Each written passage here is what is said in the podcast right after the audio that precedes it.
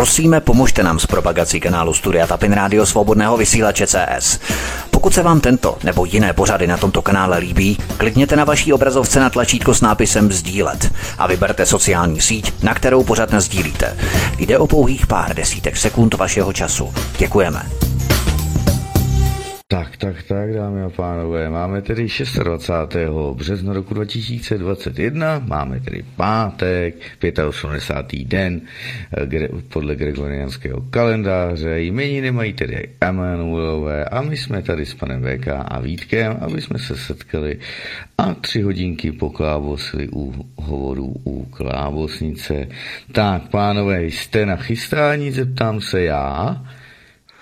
Ahoj Martine, zdravím tě, zdravím všechny posluchače svobodného vysílače čtenáře Aeronetu, zdraví vás Svítek. Samozřejmě jsme nachystáni v plné pohotovosti.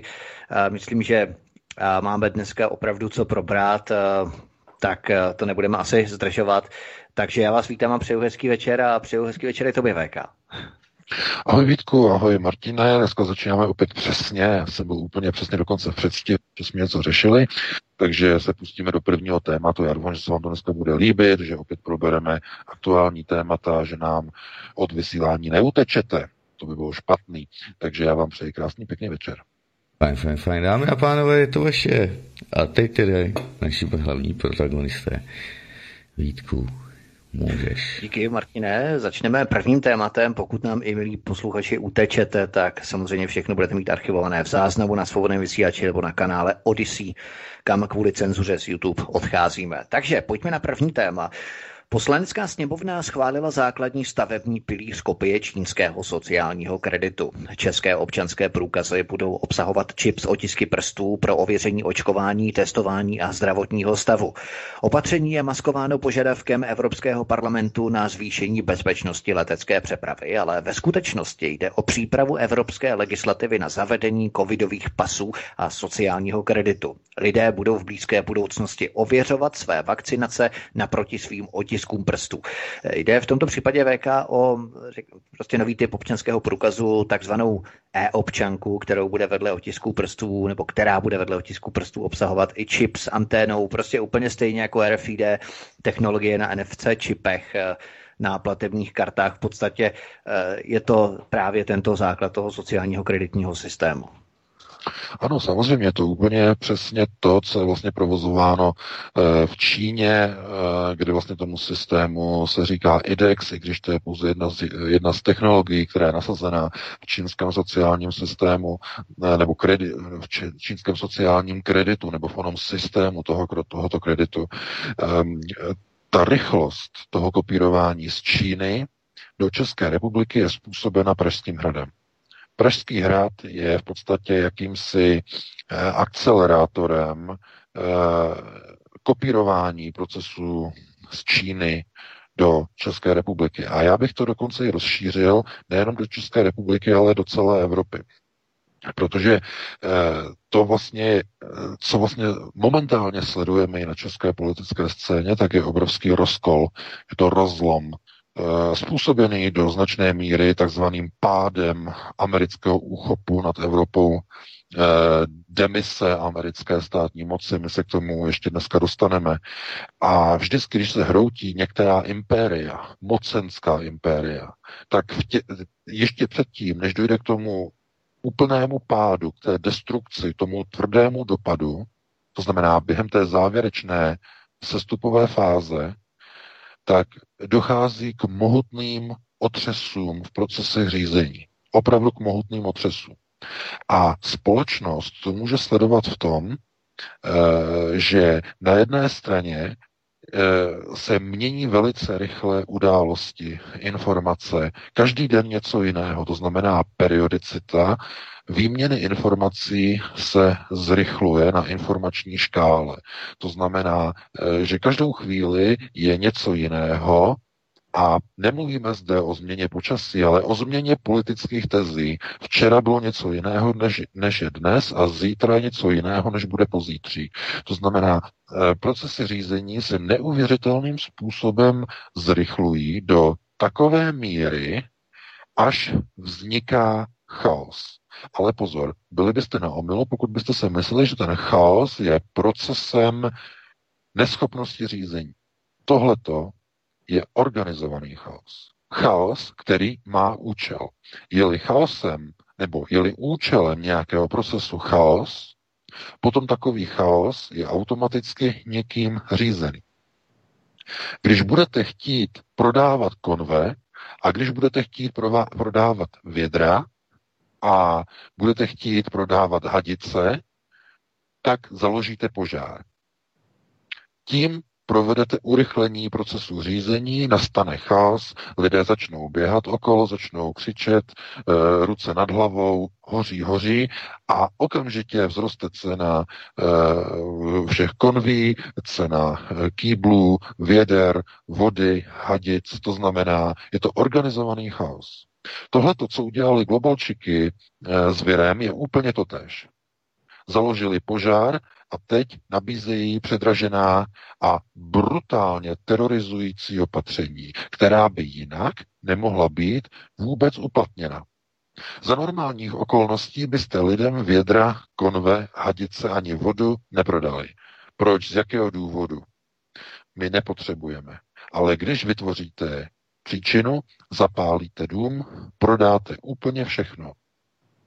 A když chcete prodat teror, útisk, ztrátu občanských svobod, tak zapálíte onu spokojenou společnost, která do nějaké doby byla vyspělá, byla konzumně ohraničená, eh, takzvaně byla v poloze knedlíkové nedělní pohody s, a zarámovaná s plnými nákupními vozíky, za kterými ženy obtěžkané ještě nákupními taškami těžce tlačily vždycky nějaký ten nákup, aby eh, rodina přežila přes ten víkend.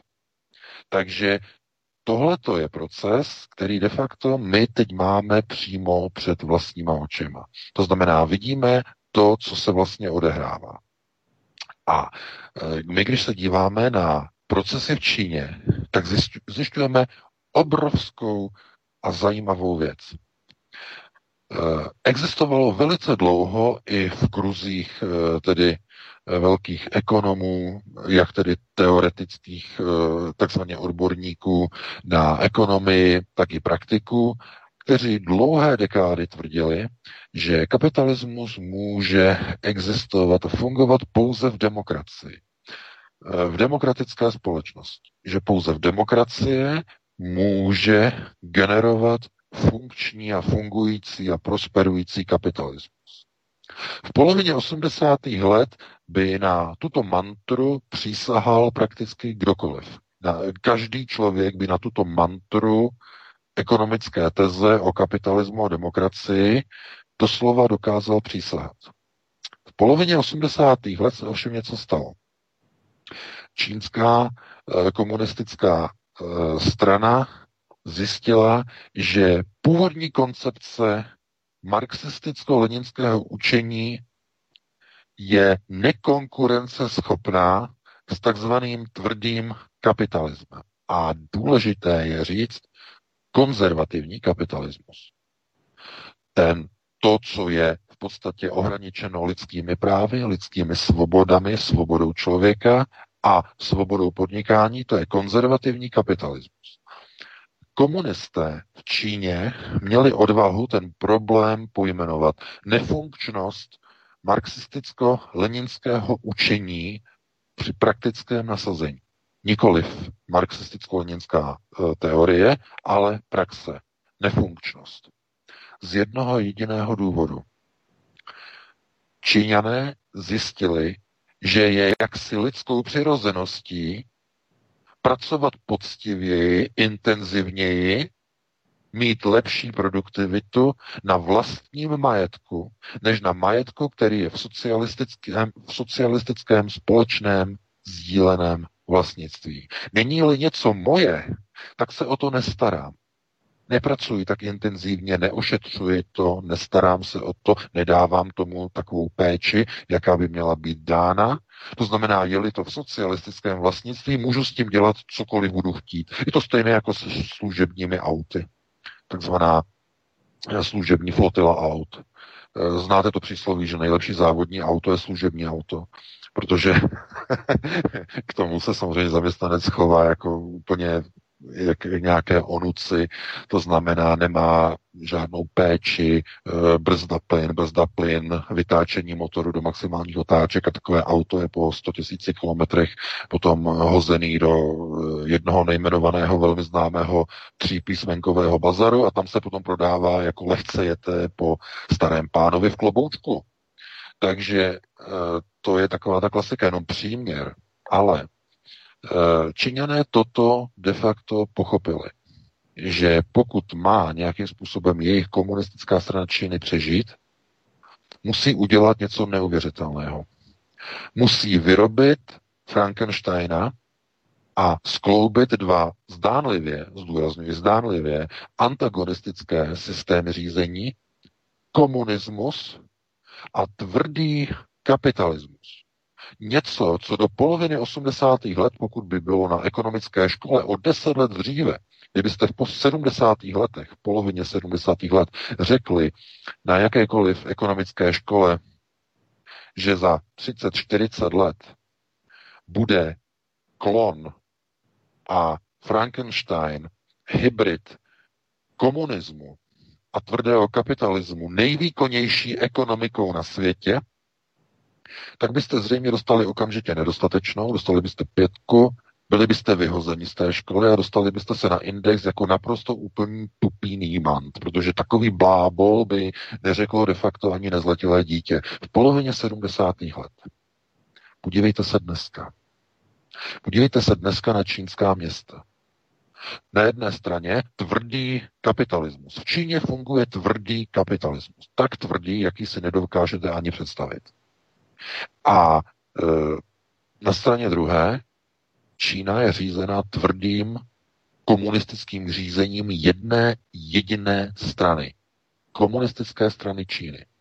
Dva naprosto oddělené antagonistické systémy. A co se zjistilo? No, že čínský model řízení, procesu řízení, je jediný, který, dámy a pánové, je nejvýkonnější, je nejudržitelnější, generuje největší zisky, největší růst HDP a občané v tom prostoru dělají nejméně problémů vládnoucí partaj.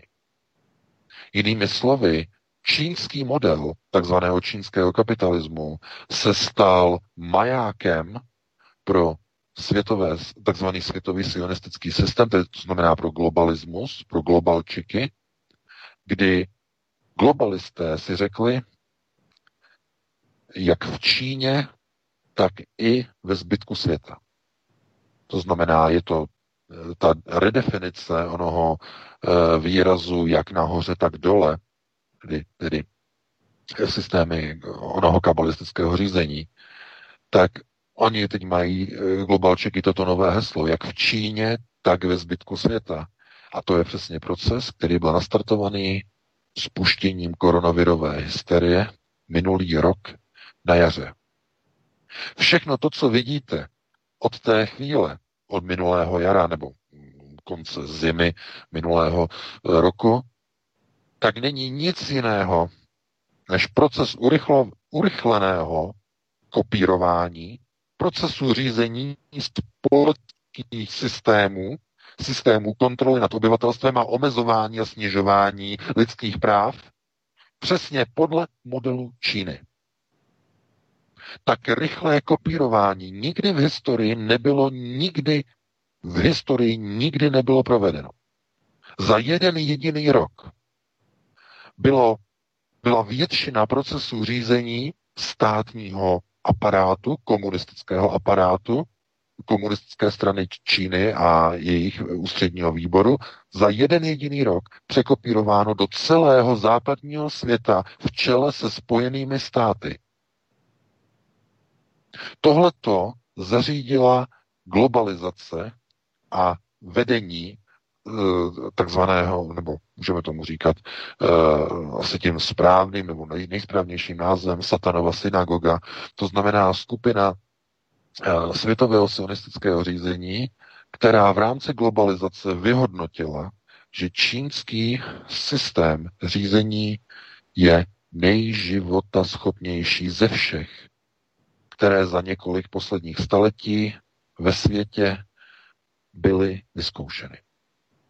Protože podívejte se, jakým způsobem Čína roste, jakým způsobem se vyrovnala s takzvanou uh, krizí, virovou krizí, jakkoliv to nazvete, uh, ekonomika, jak roste uh, v Číně, výstavba měst, nových měst, takový růst, jaký předvádí Čína, jakým způsobem dokáže v podstatě definovat a redefinovat eh, úplně, řekněme, z nuly projekty, rychlost, produktivita čínských firm je neuvěřitelná, naprosto neuvěřitelná, dechberoucí, nedá se vůbec s ničím porovnat. V Číně staví 500 kilometrovou dálnici za 6 měsíců. 500 kilometrů dlouhá dálnice, výstavba trvá 6 měsíců. České republice 30 kilometrů z Budějovic mm, na, eh, nebo z tábora na státní hranici s Rakouskem trvá 30 let. Výstavba kousku dálnic. To je strašný. To je, chápete? Nemůže proto logicky demokracie přežít v konkurenčním prostředí procesu řízení v globalizaci. Z tohoto důvodu. A protože globalizace momentálně je hlavní ukázka toho, jaký je vlastně v podstatě pilotní model budoucího světového řízení, je Čína. Посмотрите, Kitaj, посмотрите, Kitaj, no to je to. A co tam vidíte?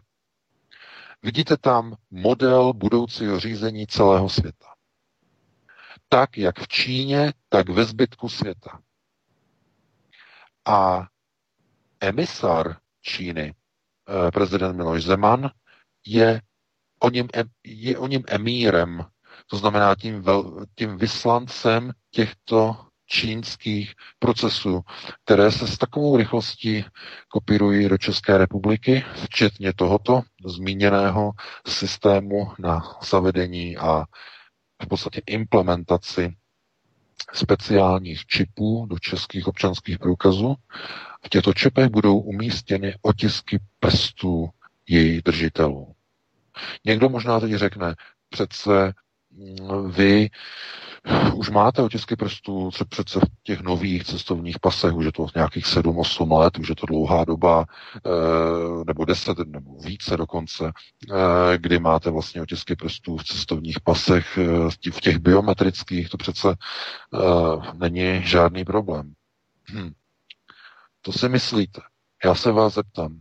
Chodíte s cestovním pasem nakupovat do krámu? Nebo chodíte s cestovním pasem do svého zaměstnání pět dní v týdnu? Chodíte s cestovním pasem do divadla? Do kina? Eh, chodíte s cestovním pasem do restaurace, do hospody? Na růžku? To je přesně ten rozdíl. Ten cestovní pas totiž normálně slouží jenom k cestování k ničemu jinému, ale ten občanský pas, eh, teda ten občanský průkaz, s tím čipem, s těmi otisky prstů, bude sloužit jako přístupová karta podle modelu čínského IDEXu. IDEX je čínská karta součást eh, sociálního kreditu a ta karta uchovává otisky eh, prstů Číňana, držitele této IDEXové karty. Číňané mají sociální kredit za normálních okolností v mobilu v tom mobilu mají svoji aplikaci, kde si můžou zkontrolovat svoje kreditní skóre, mají to všechno v mobilu, ale ta karta je použitá pro živé ověřování otisků prstů na některých kontrolních místech v Číně, například při vstupu do úřadu.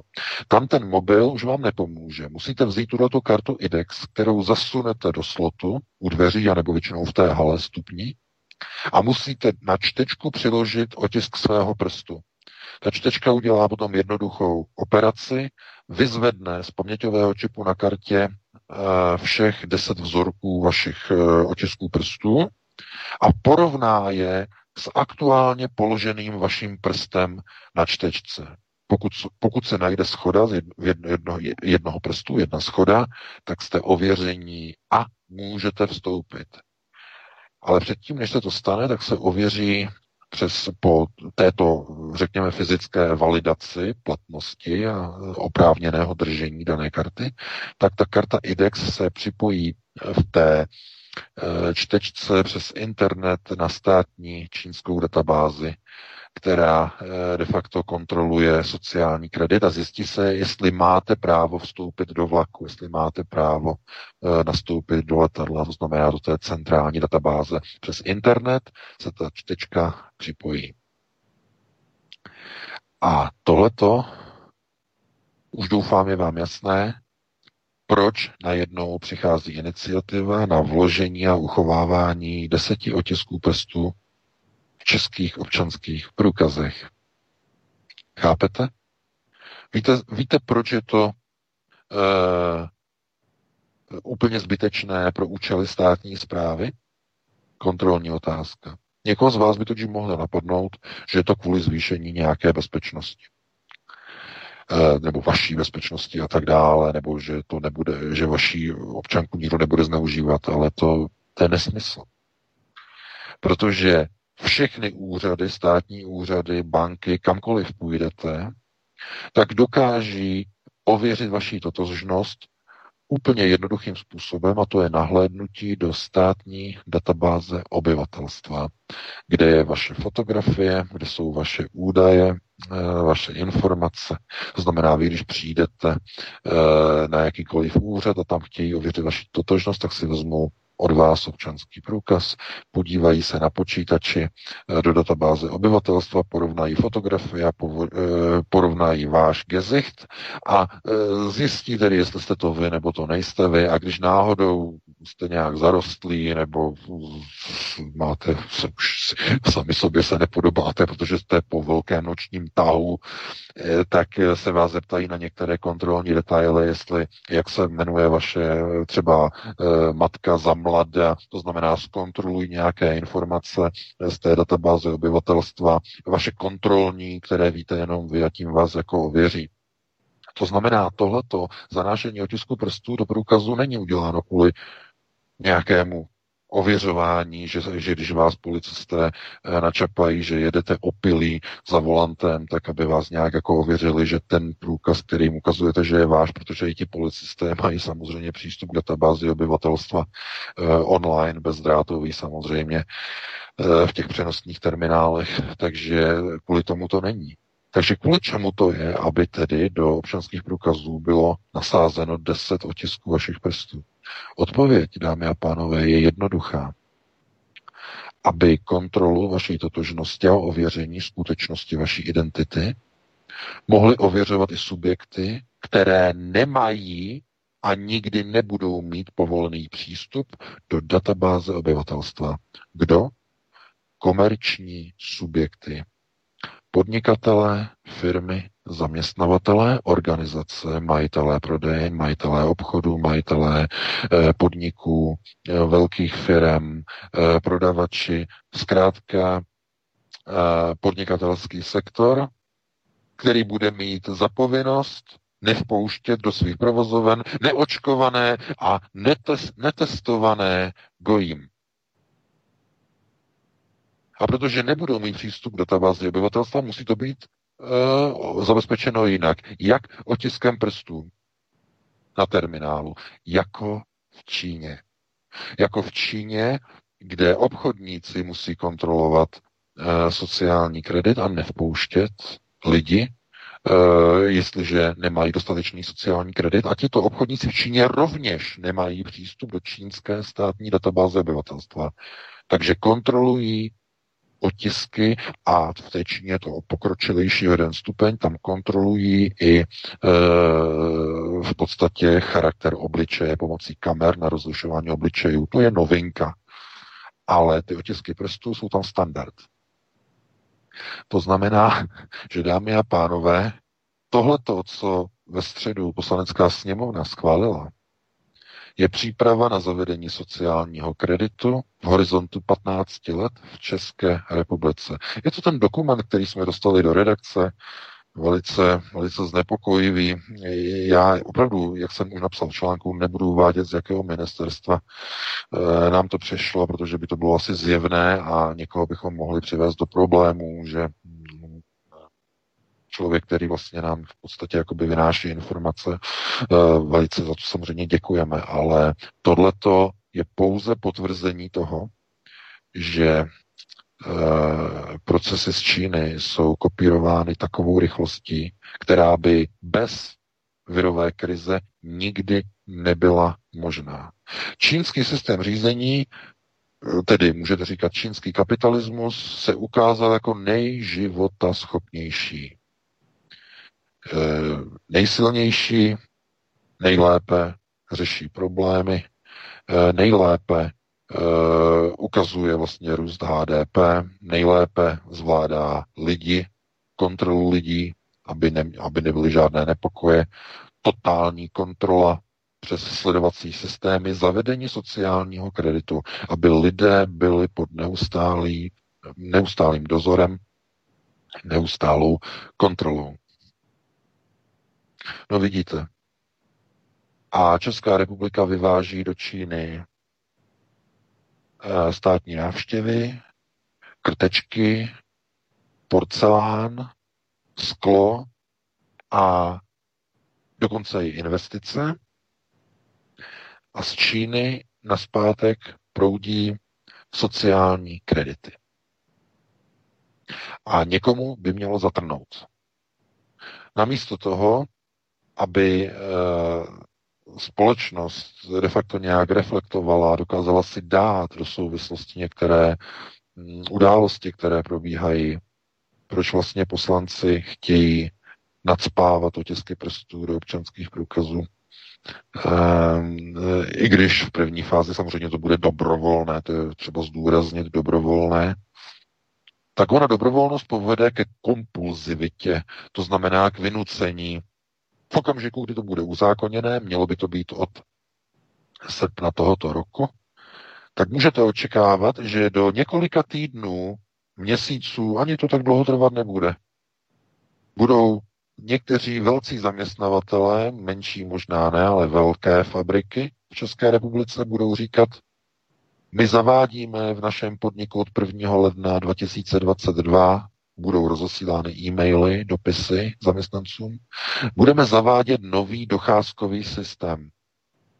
Nový docházkový systém bude mít podobu čteček na dveřích, na dveřích, na dveřích e, do vstupu do podniku, do podnikové jídelny a budete k ověřování používat svůj no, buď, buď naší vydanou kartičku, a nebo můžete používat svůj občanský průkaz, nový občanský průkaz e, s čipem a s otisky prstů.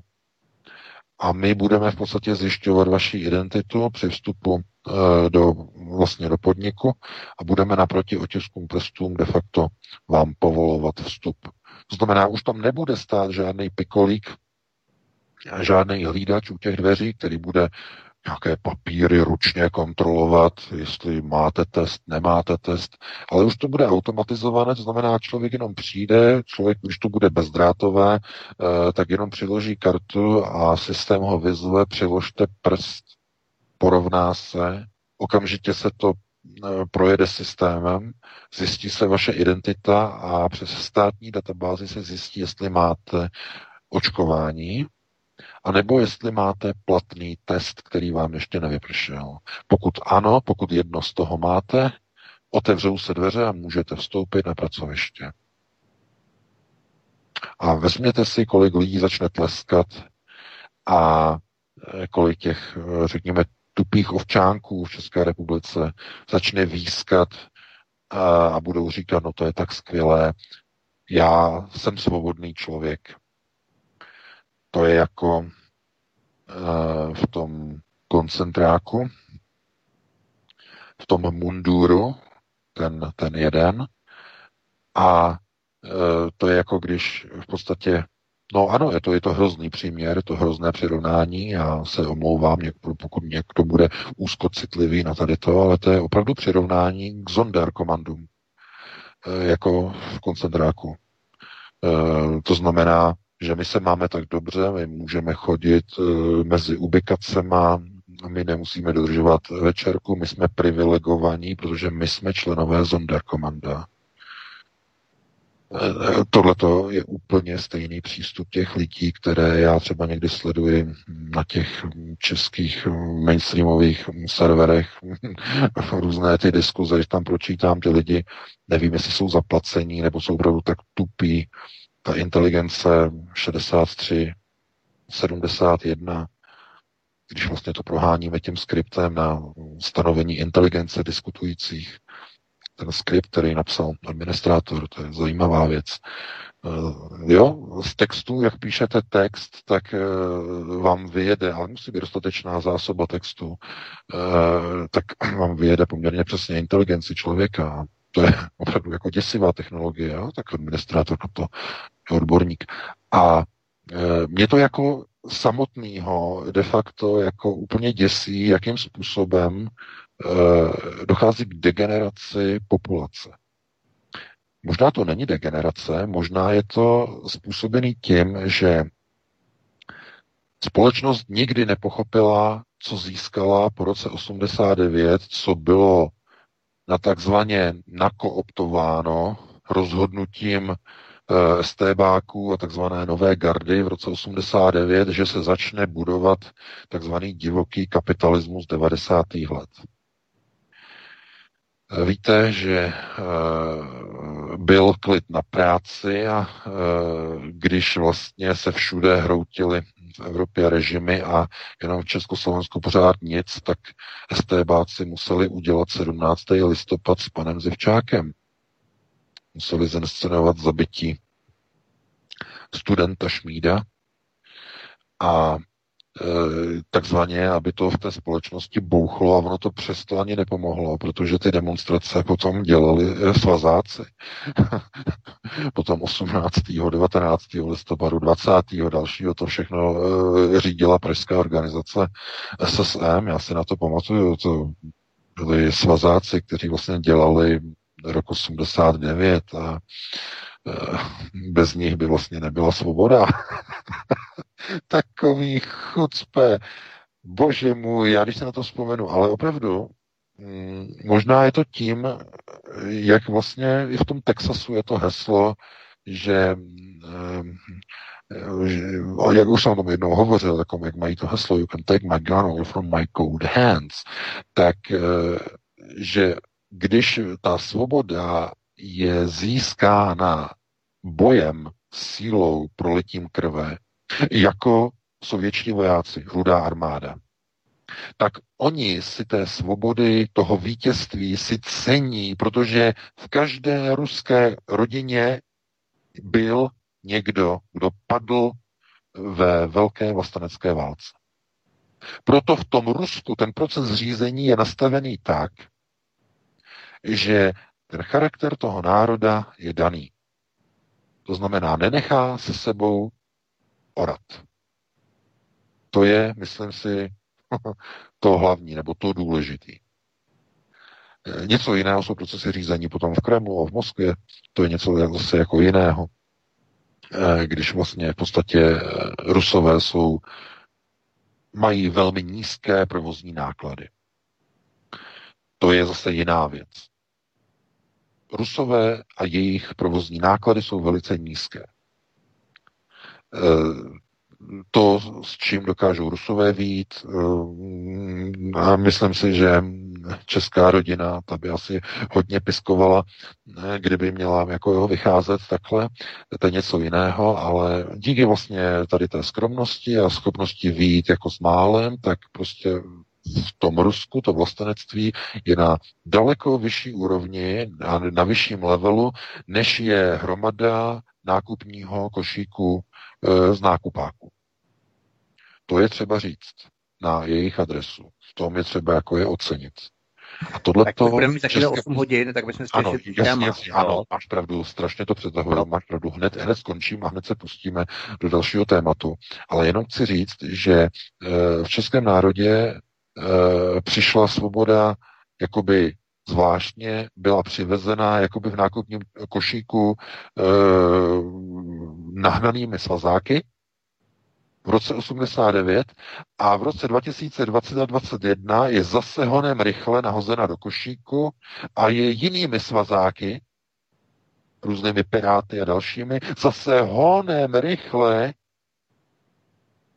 exportována a odvážena pryč, vyhazována do sběru lidé už zase nemají svobodu. Jak byla rychle přivezena v roce 89 eh, v nákupním košíku SSM, tak po 32 30 letech je znova vyvážena už v jiném košíku zase pryč. Už lidé zase nemají svobodu. To znamená, proto se nemůžete divit, že je tak snadné kopírovat procesy brutálního čínského kontrolního řízení do prostoru e, takzvaně nad Mahrálem. Hm, je to úplně jasné.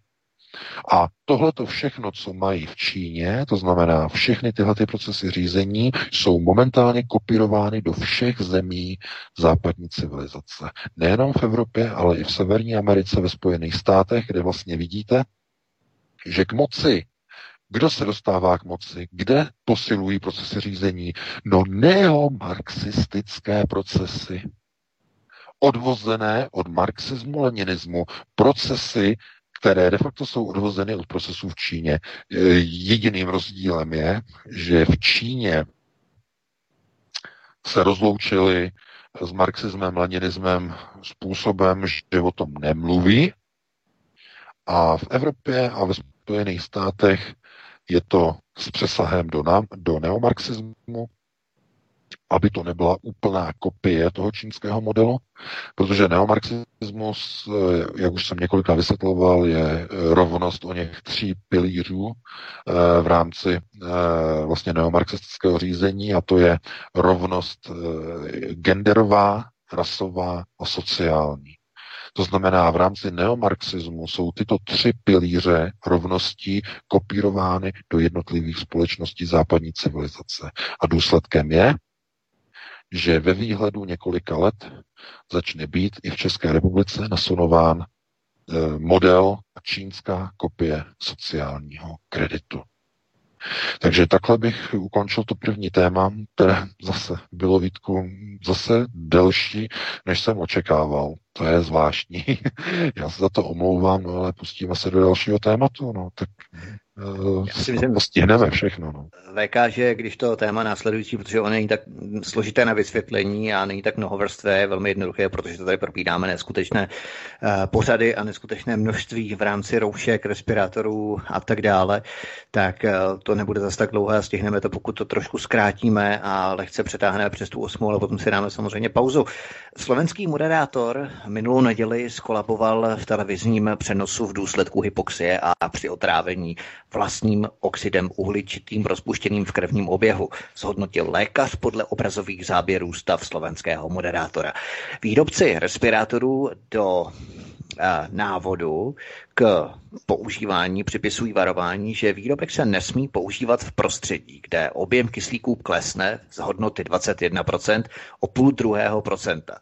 Moderátor, eh, eh, takto, eh, moderátor pořad předčasně ukončil a musel si sundat z úst nakonec i roušku, protože i tam mu už činila potíže. Otrava vlastním CO2 jako z učebnice moderátor bylo podle lékaře v ohrožení života. Je tohle přesně ten případ, kdy stále dokola vdechujeme vydechované CO2 a konstantně se přidušujeme už celý rok, protože na rozdíl právě, jak jsme hovořili třeba o té Číny, tam to nosí vlastně roušku z, do práce kvůli smogové situaci v Japonsku třeba, eh, když mají eh, nějaké onemocnění respiračního charakteru, znamená kašel, zvýšenou teplotu a tak dále, musí do práce, tak tu roušku nosí, ale to je v řádu, já nevím, minut, desítek minut, maximálně hodin, tady to je téměř celý rok. Takže konstantně se přidušujeme a covid hysterici to stále nechtějí pochopit a raději předřadí, řekněme, svou ideologickou poslušnost před svůj put sebezáchovy. Prostě to budou, i kdyby v podstatě skoro umírali a prostě to musí nosit, protože je to přece to nařízení. Ano, přesně tak, protože slovenský moderátor Norbert nebo Noro Dolinský samozřejmě měl tady tu epizodu a bylo to kvůli tomu, že se přiotrávil vlastním CO2. Víte, kdyby to nebylo tak vážné, tak bychom se tomu museli začít smát. jako jo, eh, že třeba někdo je tak hloupej, ale tohle to není hloupost. To je stav naprosto vybičované hysterie, který u slabších kusů, kteří tomu věří, ta hysterie, vede lidi k takovému strachu a obavě o svůj život, že jsou schopni dělat strašné věci a narvou si na ústa ten respirátor tak těsně, takovým těsným způsobem, že aby tam neměli naprosto žádnou mezeru. Já jsem to zkoušel, to ani snad nejde, protože tam nějaký ten drátek je tam, jako jo, to je, nevím, jako asi někdo to, někdo fakt jako si to přimáčne tak, aby tam nebyla žádná mezera, žádná škvíra.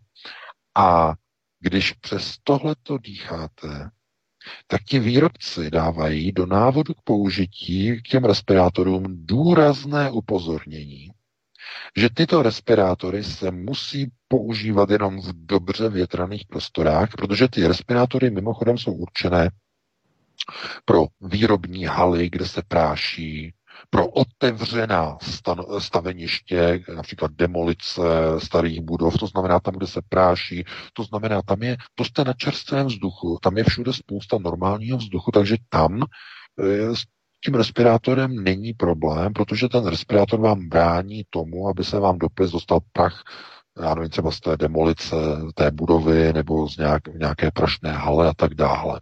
To znamená, tam ten problém není. Ale proč píšou do těch příruček nebo do těch návodů použití těm respirátorům, že se nesmí používat v prostorách, kde je obsah kyslíku v atmosféře menší nebo nižší než 19,5% místo klasických 21% obsahu kyslíku ve vzduchu. Proč? Z jakého důvodu? No, lékař nám to vysvětloval.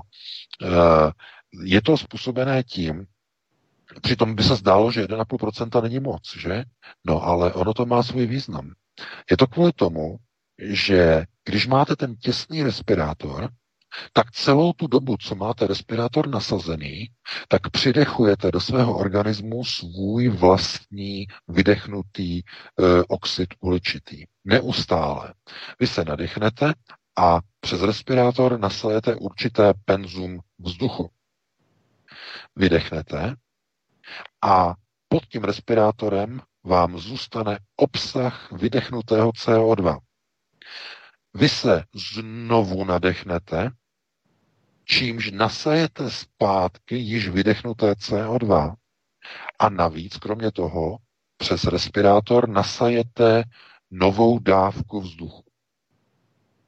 Tohle to se cyklicky opakuje, neustále. Při každém nádechu naprosto nepřirozeně Naprosto nepřirozeně. Při každém nádechu nasáváte do vlastních plic mal, malé penzum, ne to, že byste najednou začali se zalikat, že nemůžete dýchat, ale malé penzum CO2.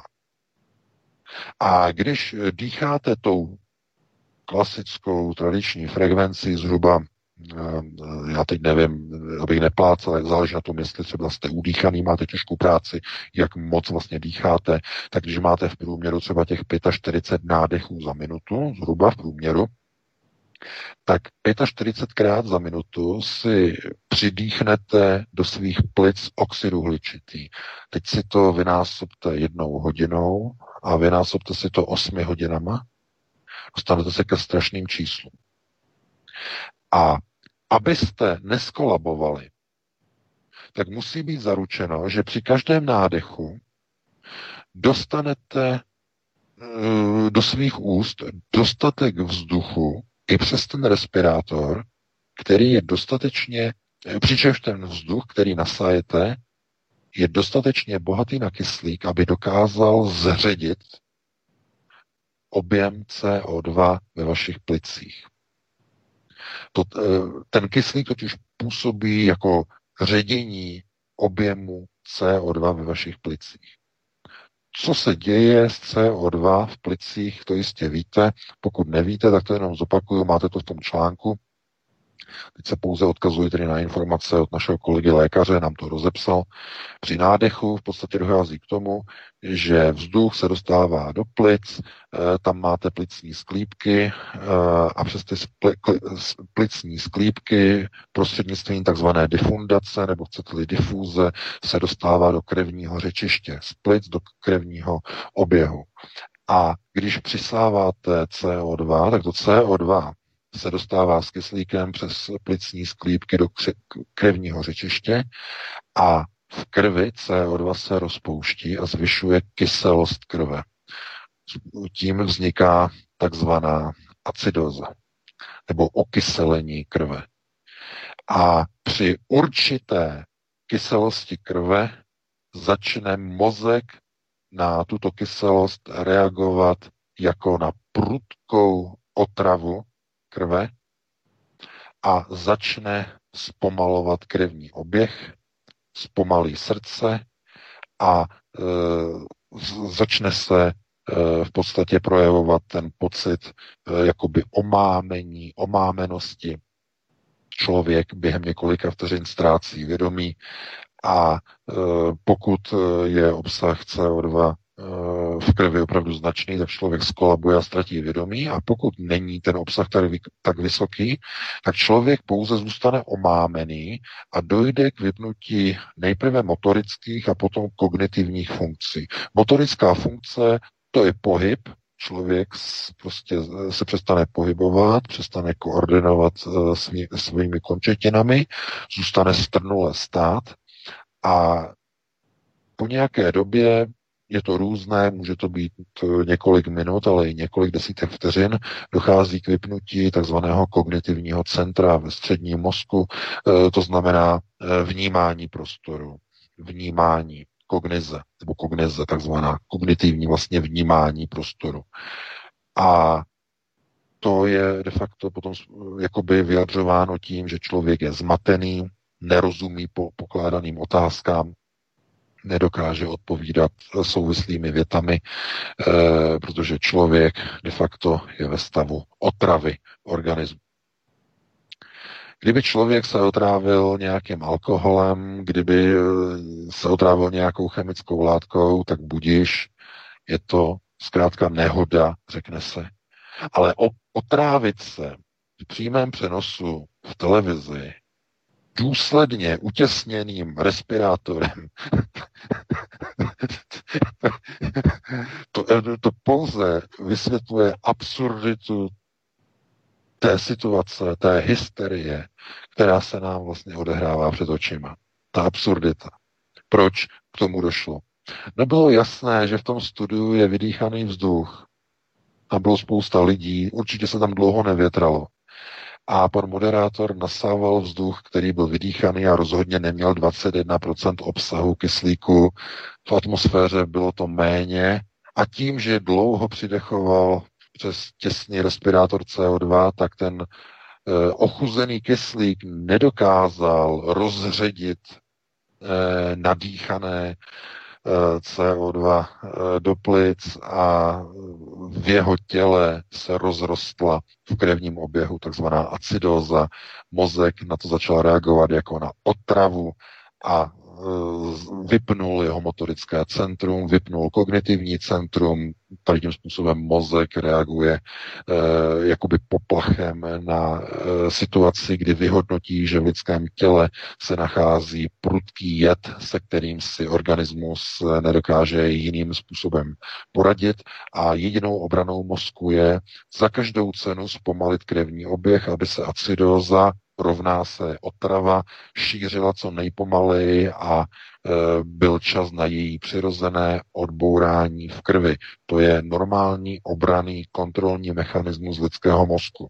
To znamená, mozek vás nejprve vypne motoricky, potom zruší vaše kognitivní centrum, a nechá vás e, takzvaně nehnutě e, někde prostě sedět a čeká, až dojde ke snížení obsahu daného jedu v těle a potom teprve mozek vám znovu zapne kognitivní centrum, motorické centrum mozek je de facto komputer. Biologický komputer s kontrolními mechanismy naprosto geniálně jako vymyšlený. Architekty samozřejmě naprosto geniální a e, jenom člověk je prostě jako překvapený, když to začne fungovat. Jo? Když se otrávíte něčím nebo sníte něco, co je zkaženého, tak najednou zjistíte, že tělo Eh, vám eh, reaguje nejprve zvracením samozřejmě, protože to je eh, ten základní mechanismus. Nebo tělo se vůbec řídí takovými zvláštními mechanismy a naprosto dokonalými. Kontrola vlastně systému spočívá v tom, že vy, když něco jíte, tak nejprve to kontrolujete očima. Jestli to není zkažený, jestli tam nevidíte něco zeleného. Znamená, nejprve kontrolujete očima. Následná kontrola je čichem. Ten čich kontroluje, jestli náhodou to nezasmrádá, jestli tam nejsou hnilobné procesy. Třetím kontrolním mechanismem je jazyk. Jazyk kontroluje chuť, jestli náhodou tam není nějaká bakterie, která sice nevydává zápach, ale na tom jazyku byste to ucítili. No a e, čtvrtým obraným mechanismem je prudce kyselý žaludek, který de facto zabíjí eh, vlastně všechny eh, vlastně v podstatě eh, bakterie, které samozřejmě, že ne všechny, ale většinu bakterií vlastně rozpouští nebezpečné toxiny. Nikoliv tak účinně, jako třeba jsou žaludky některých zvířat, to jistě, že ne, ale to znamená, snaží se neutralizovat případné jedy v potravině.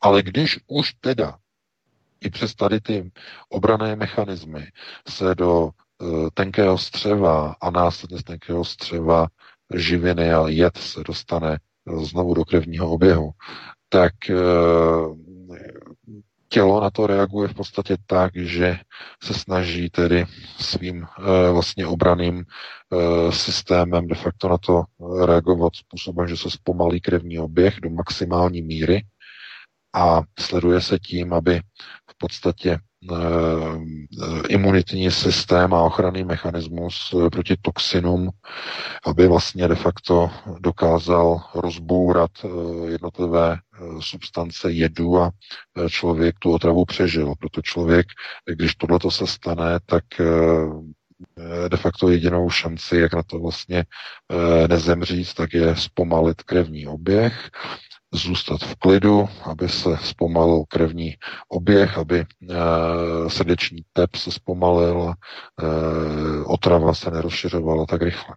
Ale tohleto právě e, propuklo u moderátora slovenské televize, viděli jsme to vlastně na tom záznamu a já jenom jsem se musel pousmát, protože přesně o tomhletom já jsem psal minulý rok březnu článek, že eh, jakmile se začnou nosit respirátory, lidi začnou přidechovat CO2 a když to budou přehánět, tak skolabují. Článek z března 2020. si někdy připadám, jak, jak bych byl, jak předpovídal nějaké věci, které se stanou někde za rok, ale to ne, ne, není jako nějaký jasnovědectví, to je pouze konstatování eh, těch eh, vlastně poznatků, kdy uh, už víte přesně, co ti globalčeky vymyslí, co mají za lubem, co mají v rukávu, protože už jsou tak čitelní, že už víte jejich další kroky. Už dnes víte, co udělají za rok, protože už je máte přečtený. Tak. A takhle bych to teda jenom ukončil, máme 2012, byl to se no. delší. Dáme si přestávku nějakých sedm minut, pustíme si tam nějakou pecku a hned bychom se potom pustili do dalších témat.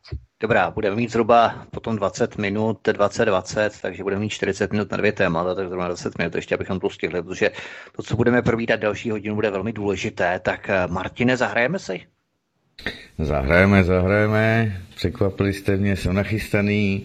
Dámy a pánové, prý se neukazuje na hlavním pramenu, jenom poznámka, telefonní číslo, takže kdo budete chtít pak zavolat po 21. hodině, tak si pište 720 739 492, já to pak samozřejmě ještě znova připomenu. 720 739 492, případně to máte v kontaktech a na stránkách ve studiích, toto telefonní čísla. No už jdeme se na to kouknout, dvě pecky, jedna pomalejší, jedna rychlejší a snad i k tématům. Jdeme na to. Prosíme, pomožte nám s propagací kanálu Studia Tapin Rádio Svobodného vysílače CS. Pokud se vám tento nebo jiné pořady na tomto kanále líbí, klikněte na vaší obrazovce na tlačítko s nápisem Sdílet a vyberte sociální síť, na kterou pořád sdílíte. Jde o pouhých pár desítek sekund vašeho času. Děkujeme. Tak, tak, tak, dámy a pánové, je potřeba bojovat. Mm, samozřejmě je potřeba i bojovat proti dezinformacím. Takže sociální sítě zaplavilo to, co jsem sdílel já, jelikož jsem se tomu tady na svou nevysílači věnoval před x lety, tak 6-7 let zpátky, když jsme začínali. Odeber, odeberete-li tedy zdravé buňce 35% jejího kyslíku potřebného do 48 hodin se začne měnit v buňku rakovinou. Toto má vycházet tedy z výzkumu profesora doktora, doktora Otto Herberta Warburga, držitele Nobelovy ceny už z roku 1931, v roce 1923 to vykoumal. Nuž, ale na pravou míru.afp.com má potřebu to dementovat a vytvářet na to stránky. Jedna ze tří největších agentur tiskových a spravodajských, dámy a pánové, AFP, Assange, France Press, se tomuto musí v české lokaci věnovat. S tím samozřejmě, že to sdílejí tisícovky lidí. No už já se ptám, jestli pánové tady jsou. Tak, aby jsme... Dobře, dobře. Dobře, dobře. Protože, dámy a pánové, pak když si zadáte, stačí metabolismus nádorů, to je ta práce o to von, von Warburga, tak jako třetí nebo čtvrté vám tady medicinman.info a tam se dočtete toho více zase z druhé strany. Jenom předávám takové informace, aby to bylo tedy vyvážené. A studujte a posuzujte. Pánové, je to vaše. Záhadné zmizení bývalého viceprezidenta, šéfa biologického výzkumu Pfizeru, který v prosinci varoval před mRNA vakcínami způsobujícími ženskou neplodnost, vyvolává velké znepokojení ve vědecké obci. Michael Eden zmizel ze světa přesně přestal komunikovat a není k nalezení poté co na možnost svého náhlého zmizení upozornil dva dny v předstihu. Proč vědec bez minulosti, adoptovaný židovskou rodinou, uznávaný výzkumník v oboru respiračních patogenů, začal varovat před mRNA vakcínami? Mohou mRNA plány v buňkách vyrábět neživé morgelony? Co se VK přesně ví o zmizení ředitele Pfizeru, protože ty jeho zkazky o sterilizačních účincích těch vakcín Pfizeru prosakují už i na mainstream, který dokonce tohoto ředitele popírá, myslím, že to bylo na Lidovkách dokonce, jako hoaxy. Ředitele, bývalého ředitele eh, tohoto výzkumného oddílu v rámci Pfizeru, prosím pěkně, to je neskutečné, co oni si dovolí, ano, když to ano, ano, ano. s tím narrativem. Tak co se vlastně stalo? Přesně tak, přesně tak. Eh, k tomuhle tomu dochází k, eh, vždycky vlastně v rámci těch procesů, kterému se jakoby říká takzvaná vzpoura loutek. Je to největší v podstatě hrozba, které se bojí globalisté, protože spoura loutek si to můžete představit, nebo popisuje, tenhle ten proces popisuje někoho, kdo dostal veškerou péči, všechny peníze, stal se slavným, stal se mocným a přesto, přesto zradil světový sionismus anebo halachu. To znamená, zradil sionisty anebo zradil halachim. Přestože oni mu tohleto všechno poskytli a dali a udělali z něho své, svého chazarského prostředníka. A e, proč k tomu dochází? E, u některých lidí s pevným charakterem Eh, kteří eh, v podstatě mají nějaké informace. A to penzum těch informací je značné, je rozsáhlé. To znamená, jedná se o osoby, které jsou v řídících pozicích, v silných v silových pozicích, v tak vysokých funkcích, jako je druhý muž, jedné z největších farmaceutických firm na světě, bývalý viceprezident, druhý muž e, ve Pfizeru, viceprezident Pfizeru, bývalý viceprezident Pfizeru a bývalý šéf jejich biologického výzkumu začal varovat v březnu minulého roku. Něco se stalo, už nemohl dál mlčet, začal varovat před takzvanými messenger RNA, to znamená mRNA, e, vakcínama, e, které dělají to, že vlastně vnáší do jednotlivých lidských buněk stavební konstrukční plán nějakého objektu, který ta buňka má vyrobit z proteinu. To znamená konstrukční plán. To je RNA. Ta RNA šroubovice v ní je zakodovaný konstrukční plán čehokoliv. Buď viru, nějakého antigenu, e, nějaké jiné látky, to je úplně jedno a podle toho návodu, když ten virus vnikne do buňky, tak ten virus se odemkne, rozbalí se a z toho viru, z té koule, obrazně řečeno, z té koule virové, s těmi tykadly, tak ten se otevře a vypadne z něho RNA šroubovice. A podle ní ta buňka začne vyrábět to, co v té šroubovici je napsáno, zakódováno. A právě uh, Michael Ben Eden vlastně sdělil tu informaci, že tyhle ty vakcíny jsou natolik nebezpečné v tom, že mohou způsobovat neplodnost, protože to, co vyrábí ty buňky na základě těch návodů uvnitř té vakcíny, to znamená těch RNA šroubovec, tak nevede jenom k tomu, že by to vyrábělo antigeny, že by to trénovalo imunitní systém proti danému viru, ale že naprosto z nepochopitelných důvodů to útočí na ženské vaječníky na genetické úrovni, což způsobuje e, takzvané zablokování e, onoho měsíčního cyklu. Ženě se zablokuje měsíční cyklus a přestanou se uvolňovat vajíčka. Žena se stane neplodnou. Tuhle tu informaci odpálil minulý rok v březnu. Okamžitě se stal nepřítelem číslo jedna. On o tom psal, varoval předtím po dobu jednoho roku a teď v polovině února zmizel. Napsal poslední příspěvek na Twitter, že brzy asi skončí, brzy zmizí, brzy, on napsal, brzy budu pryč. Brzy budu pryč, tam napsal. A za dva dny zmizel. Od té doby nekomunikuje, není dostupný, nikdo neví, kde se nachází, kde je, co se s ním děje, prostě zmizel. Víte, problém s Michaelem Benem Jídnem eh, je úplně někde jinde a určitě tušíte, kde se nachází. To není o tom, co řekl. To není ten problém, co řekl. Problém je v tom, kdo to řekl.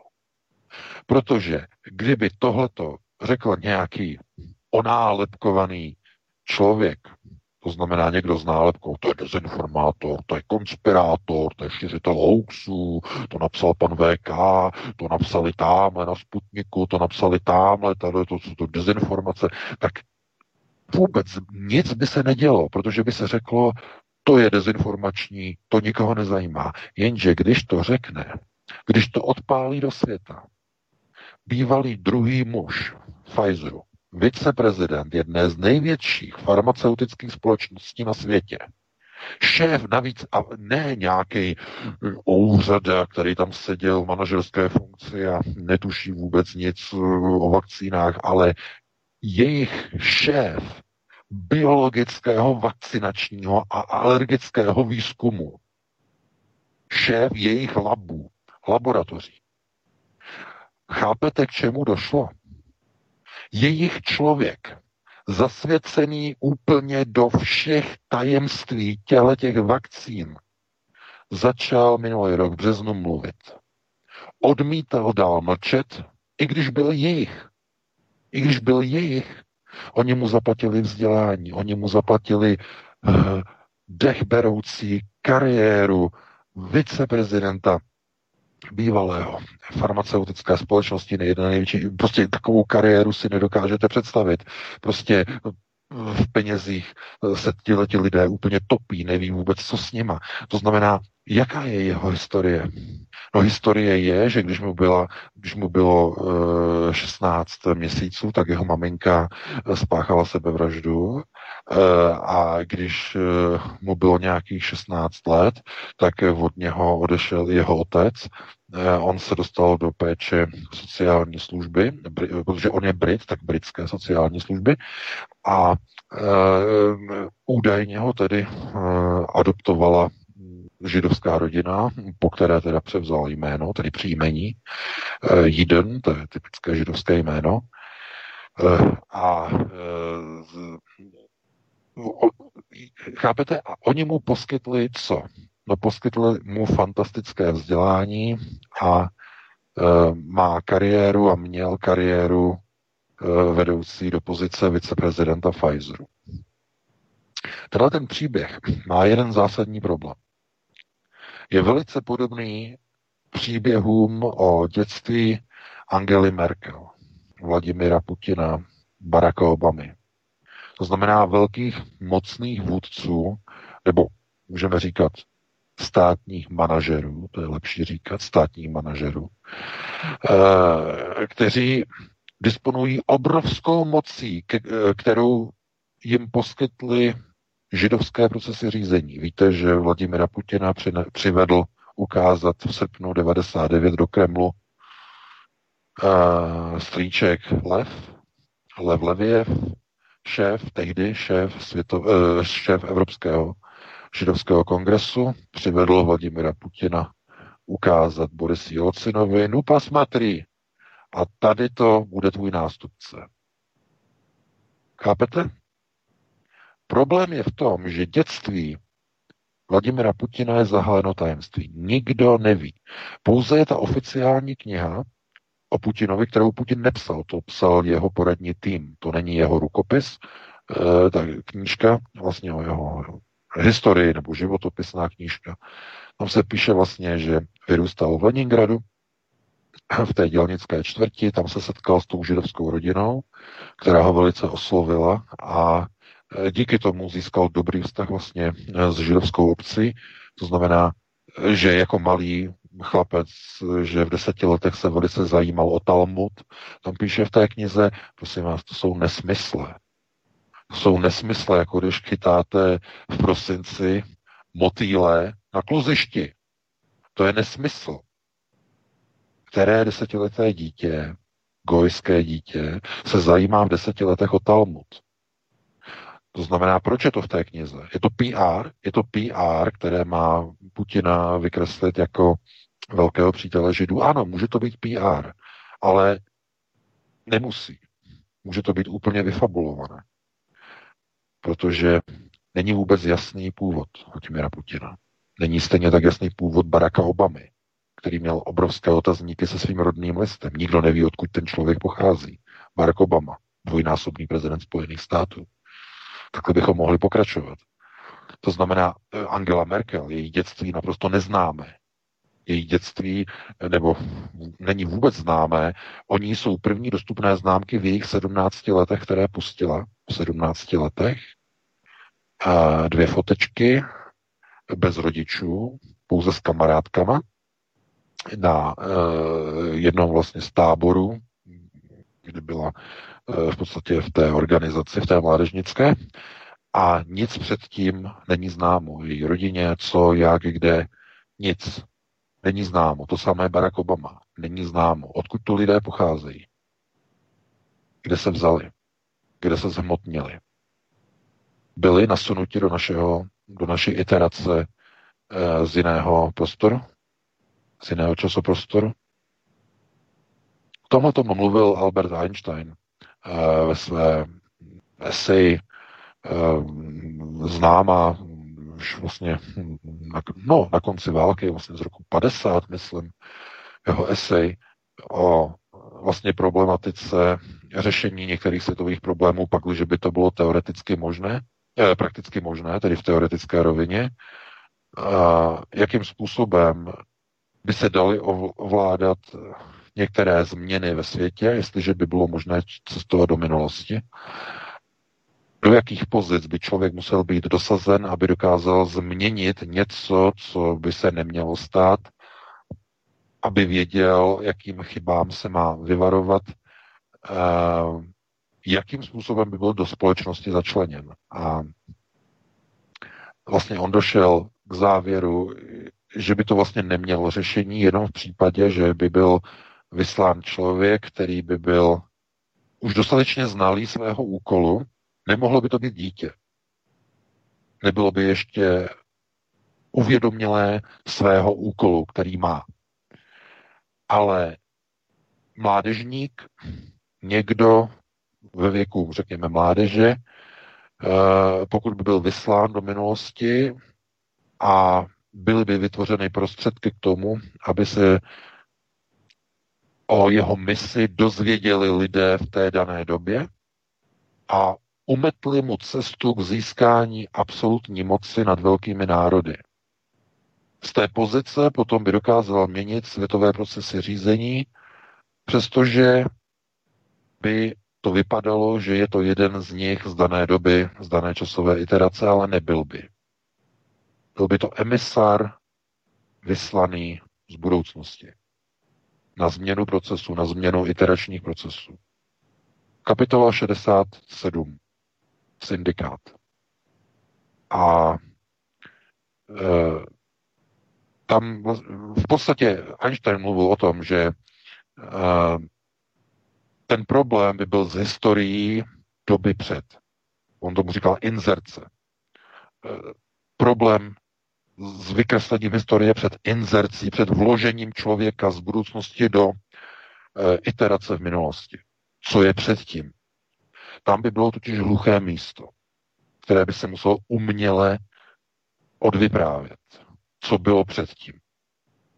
Proto neexistují fotografie, neuveřejňují se fotografie Angely Merkel ani Baracka Obamy, nějaké dětství, nějaké Vánoce, škola, spolužáci, když jsou někteří, tak jsou s, většinou někdo, kdo, kdo dá jakoby rozhovor eh, na televizi, jako ano, já potvrzuji, on chodil se mnou do školy, eh, takovéhle rozhovory eh, jsou velice výjimečné, jejich průkaznost je velice, velice labilní, plave na vodě, to znamená, ty, tyhle ti kádři byli nasazeni do procesu řízení a je velká pravděpodobnost, že vůbec žádnou minulost nemají, že přišli s nějakým úkolem.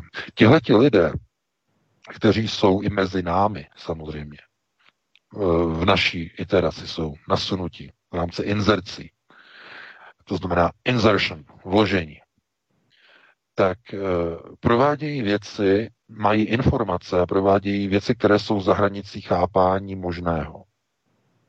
Disponují informacemi dopředu, Ehm, mají úkoly, nedívají se nalevo, napravo, určují některé procesy řízení a mají všude otevřené dveře. Kam přijdou, tam mají otevřené dveře, ti lidé vědí. Toto je kádr, který má nějaký úkol. On bude tady, on bude tady, on bude pokračovat na tady tu kariérní pozici, tamhle, tamhle, tamhle.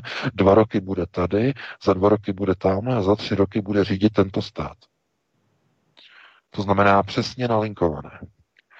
A e, když v podstatě se na to jakoby díváme z tohoto pohledu, to znamená e, z pohledu procesu e, řízení, tak opravdu jako vidíme, že tihleti lidé de facto disponují určitými, řekněme, procesy, mají obrovskou sílu odhalovat to, co se děje a Michael Ben Eden se rozhodl, že začne mluvit. To znamená, odhalí, co ty mRNA vakcíny opravdu mohou způsobovat. Začal mluvit.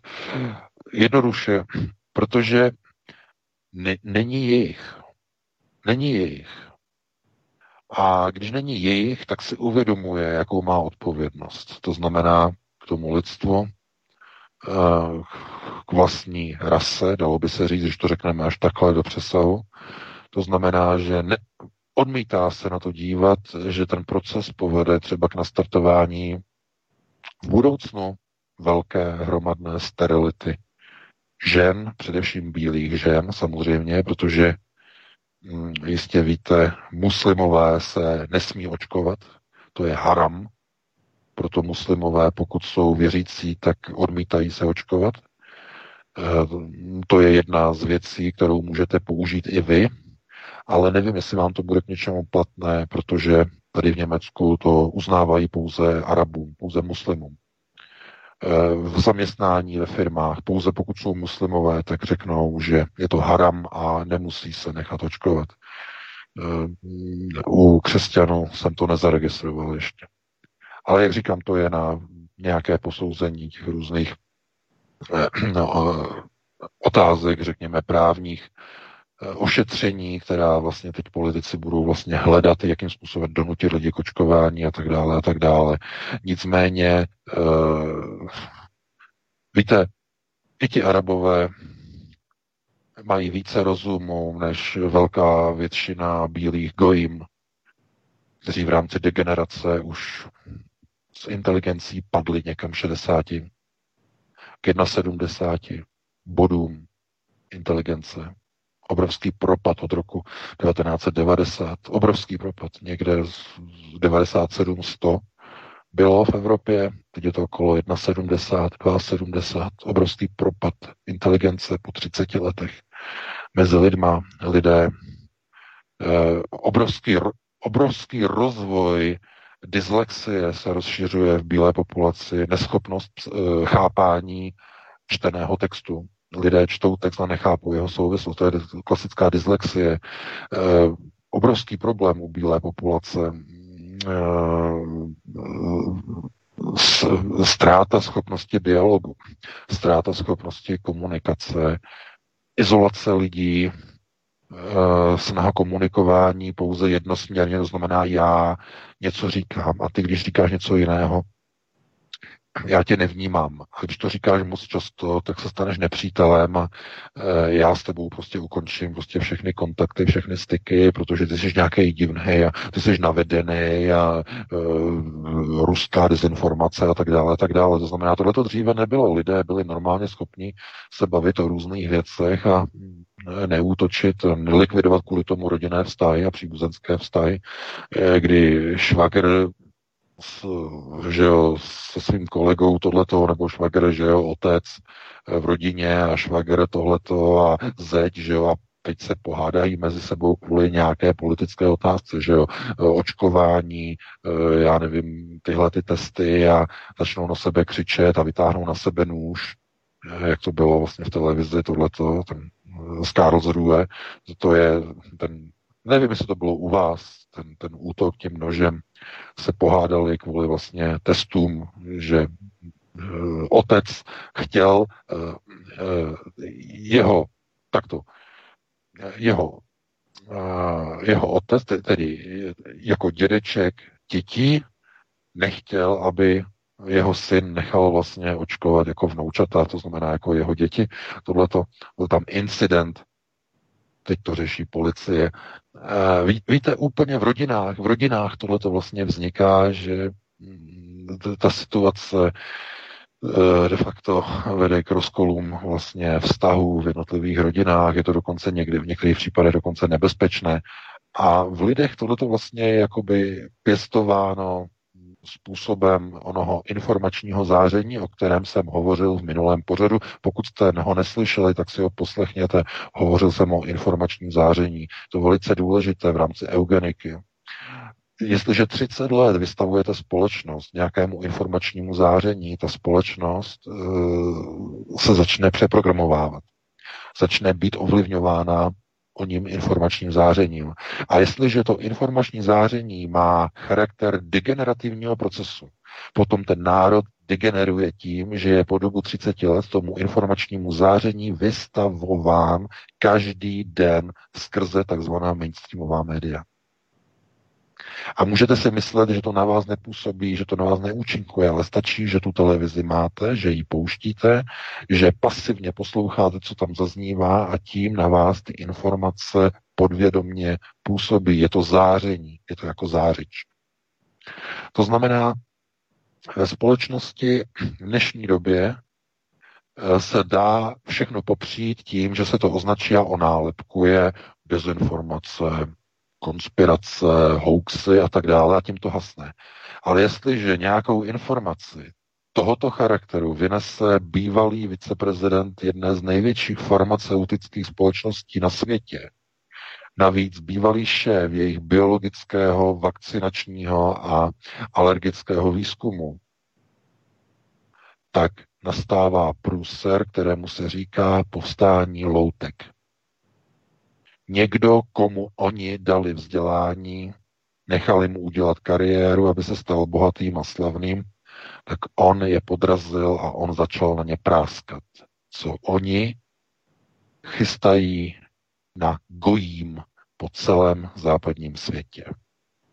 Tomu nebude odpuštěn. A máme o něho obavy v redakci, protože on se neozývá, on poskytoval vystoupení, tohle to všechno velmi často na americké alternativě i na britské, tohleto a on je, on je nedostupný, on zmizel, prostě úplně zmizel. Na jeho LinkedIn, nebo na, pokud se na to díváte, na tady tu sociální platformu pro, řekněme, profesionály LinkedIn, tak eh, on tam má napsáno, že odešel, jako že, že eh, odešel do důchodu, jako jo, anglicky. Ale to není vysvětlení, to tam mohl napsat kdokoliv, protože, on se s nikým nerozloučil, on tam jenom napsal, že brzy může být pryč, to bylo jediné, žádné vysvětlení, nic, zmizel, je pryč. No a, a, a překvapuje nás to? Nepřekvapuje nás to. Jestliže bývalý viceprezident Pfizeru začne říkat tyhle ty věci, tak to nemůže zůstat bez odvety. Nemůže. Za žádných okolností. Protože takového člověka nemůžou, ano, oni se o to pokusili ho vy, vykreslit, že jo, AFP, Rothschildová AFP, okamžitě začala, uh, že, že, že je toho konspirátora, že jeho přátelé neví, co se s ním stalo, že co se s ním stalo, že ho nepoznávají, že ho nepoznávají. No ano, jemu podobní zaplacení, že taky dostali kariéry, tak uh, u nich nedošlo ke zhnusení co se děje. To znamená, oni jedou dál tu chazarskou roli. To znamená, ale jemu se z toho udělalo špatně a on musel jít na veřejnost. On to musel říct. To znamená, chápete, to není vůbec žádná legrace. Tohle, když se stane, to je jako, jako když máte korunního svědka. Někdo je dealer, někdo, někdo je dealer drog, dealuje drogy. A nejenom, že to je nějaký pěšák na ulici, ale on to organizuje. On je, druh, on je pobočníkem šéfa. On je druhý v hierarchii. A on začne práskat. On to všechno řekne, jak to funguje. To znamená, všechno řekne. No co udělá s ním mafie? Co s ním udělá? No, no oddělají ho. Odstraní ho nechají ho zmizet. Říkají, be gone. A, a, a, a je, je hotovo, je vymalováno. Takže tady aspoň vidíte, že ne všichni, eh, kteří dostanou ryt, kteří dostanou peníze, tak nemůžou v nějaké chvíli eh, dojít toho správného rozhodnutí a řeknou, na tomhletom já už se podílet nebudu. A samozřejmě, že takoví lidé jsou v obrovském nebezpečí nejenom oni sami, jejich rodiny. Samozřejmě, jejich rodiny. Takže takhle bych to uzavřel, no a pustíme se ještě do jednoho tématu, máme 2048. Přesně tak, protože on i vlastně ta jeho maminka, že jak oni odešla a tak dále, takže on měl jako rodinné ukotvení, inklinoval víc právě k tomu psychologickému rozměru té rodiny v podstatě, tak proto vlastně cíl i na ty ženy vlastně, protože těch eh, produktů nebo těch vedlejších účinků té vakcíny daleko více. On právě vypíchl právě tady to sterilizaci ženy, neplodnost žen, v podstatě to, co se mu stalo vlastně v tom mládí, tak toho determinovalo, předurčilo k tomu, aby to vlastně vynesl, že? Ano, ano, přesně tak, to je všechno, to je, to je zakódovaný, no, to je zakódovaný, to jsou silné věmy, které prostě se projeví a vedou vlastně tady těm velkým odhalením, to je, je to, je to něco neoběřit, je to, je to obrovský uh, fail v procesech globálního řízení, když takhle postavená vysoká figura začne takhle otevřeně mluvit zevnitř.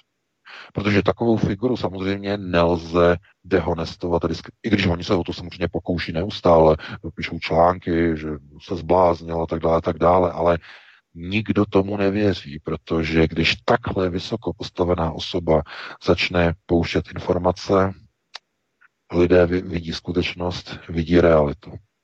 Takže ale pustíme se do dalšího tématu, protože máme 24, jsme stihli. Vrcholný summit Spojených států americký a Číny v Anchorage na Aljašce dopadl pro Washington naprostým fiaskem. Čína vyrostla v mohutného hegemona, kterého už Spojené státy nedokáží zastavit, pouze zpomalit. Čínský ředitel ústředního výboru pro zahraniční vztahy vyčítal americkému ministru zahraničí dlouhodobě špatný stav lidských práv ve Spojených státech. Kromě toho je prý Amerika šampionem v kybernetickém terorismu. Kapitalismus nepotřebuje demokracii, protože kapitalismus nejlépe funguje a prosperuje v Číně pod vedením komunismu. A jak na to reaguje Západ? Kopíruje Čínu a demontuje v rámci velkého resetu západní demokracii a s ním spojená lidská práva. Jde tedy o to, pokud bychom se okruhem vlastně vrátili na ten samotný začátek našeho pořadu, že čínský, tedy azijský systém, do kterého řadíme i systém sociálních kreditů, začíná dominovat a Západ tento systém začíná kopírovat, čemuž vydatně pomáhá agenda COVID, která tento proces akceleruje. V podstatě to, co se událo tento rok, za běžného normálního stavu by se událo, nevím, v deseti letech, třeba do 15 letech, takže Aha. tomu dochází.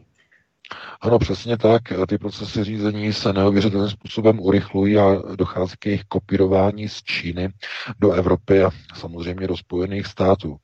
A pro globalčiky je ani ne pro globalčiky, i když i pro ně, ale především pro lidi, pro jednotlivé odborníky na ekonomické systémy, pro znalce ekonomických systémů, to znamená no, profesory ekonomii, je velkým překvapením a těžko se to vysvětluje, proč došlo k něčemu, co se vlastně zdálo jako naprosto nemožné. To znamená, jak je možné, že funguje tvrdý, surový kapitalismus ve spojení e, s komunismem. Což byly původně dva antagonistické systémy, na kterých fungovala de facto e, bývalá společnost, to znamená před rokem 89 e, eh, studená válka, kdy na jedné straně byl kapitalismus ještě takzvaný konzervativní v té době, i když v západní Evropě. Já bych řekl, že už to spíš končilo, ale ve Spojených státech v době Reaganovy politiky rozhodně ještě stále konzervativní kapitalismus eh, byl antagonisticky vlastně postavený proti tomu klasickému komunistickému systému takzvaného východního bloku.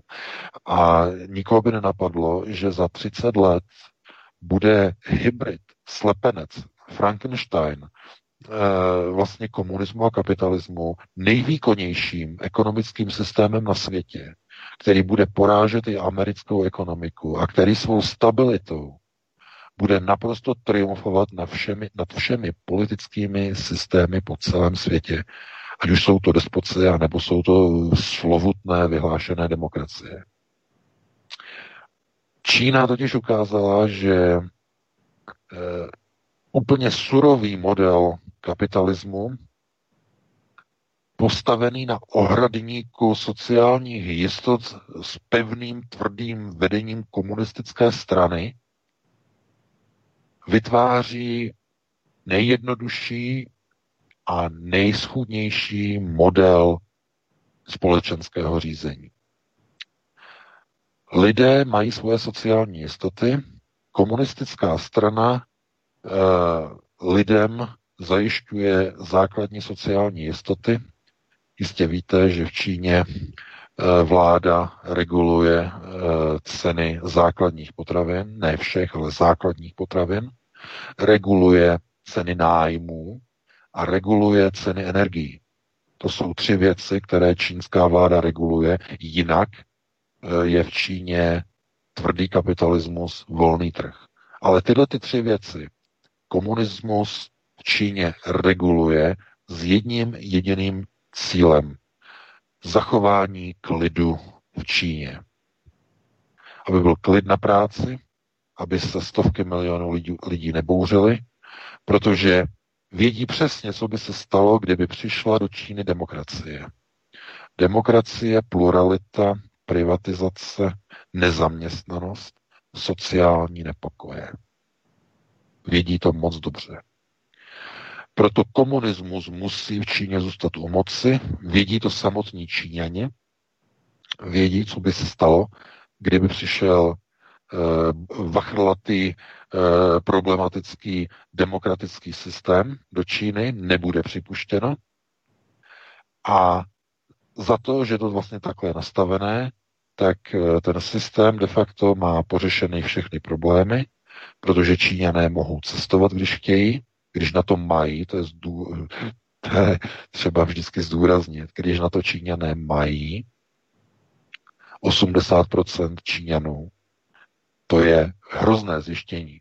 Já vím, že spousta lidí si idealizuje Čínu z různých hm, já nechci říkat reklamních YouTubeových kanálů od některých českých takzvaných expatriotů nebo expats, eh, kteří mají takové různé pořady. Velice pěkné mimochodem, ale eh, to jsou většinou ukázky eh, toho stavu, toho charakteru Číny, který je vlastně viděn nebo sledován z pozice, z očí těch českých, zdůraznuju velmi dobře placených evropských programátorů, odborníků, inženýrů, kteří vlastně dostali práci eh, v čínských společnostech a bydlí na dobrých adresách, bydlí ve městech, eh, chodí nakupovat do obchodů, kde je vyšší společenská třída Číňanů, eh, takzvaná městská čínská třída, to je třeba říct, zdůraznit. A tohle to neplatí o celé Číně. Vůbec ne. Čína se velkým způsobem modernizovala, i čínský venkov se modernizoval, ale e, ta situace v té Číně je postavená do takové situace, kdy kdokoliv se chce mít lépe, než je ten státem garantovaný minimální příjem nad hranicí chudoby, tak má jenom jednu jedinou možnost. Za každou cenu za naprosto jakoukoliv cenu se odstěhovat do velkého čínského města, kde je šance najít práci. Tohle to se nepovede každému Číňanovi. Proto v Číně, která má 1,4 miliardy obyvatel, jezdí jenom 200 milionů registrovaných aut. A ve Spojených státech je to skoro 97% obyvatel má auto, včetně kojenců a nemluvňat, co znamená to přepočítané samozřejmě na obyvatelstvo. V České republice 55%, to znamená každý druhý, více než každý druhý, lehce než každý druhý má auto. Ale v té Číně ne, protože to zkrátka není možné. Ta Čína e, není e, tak e, bohatá v rozpočtu na obyvatele, protože těch obyvatel je tam strašně moc. A 80% Číňanů, dámy a pánové, nikdy v životě neopustilo svůj okres. To je jedno z tajemství Čínské lidové republiky.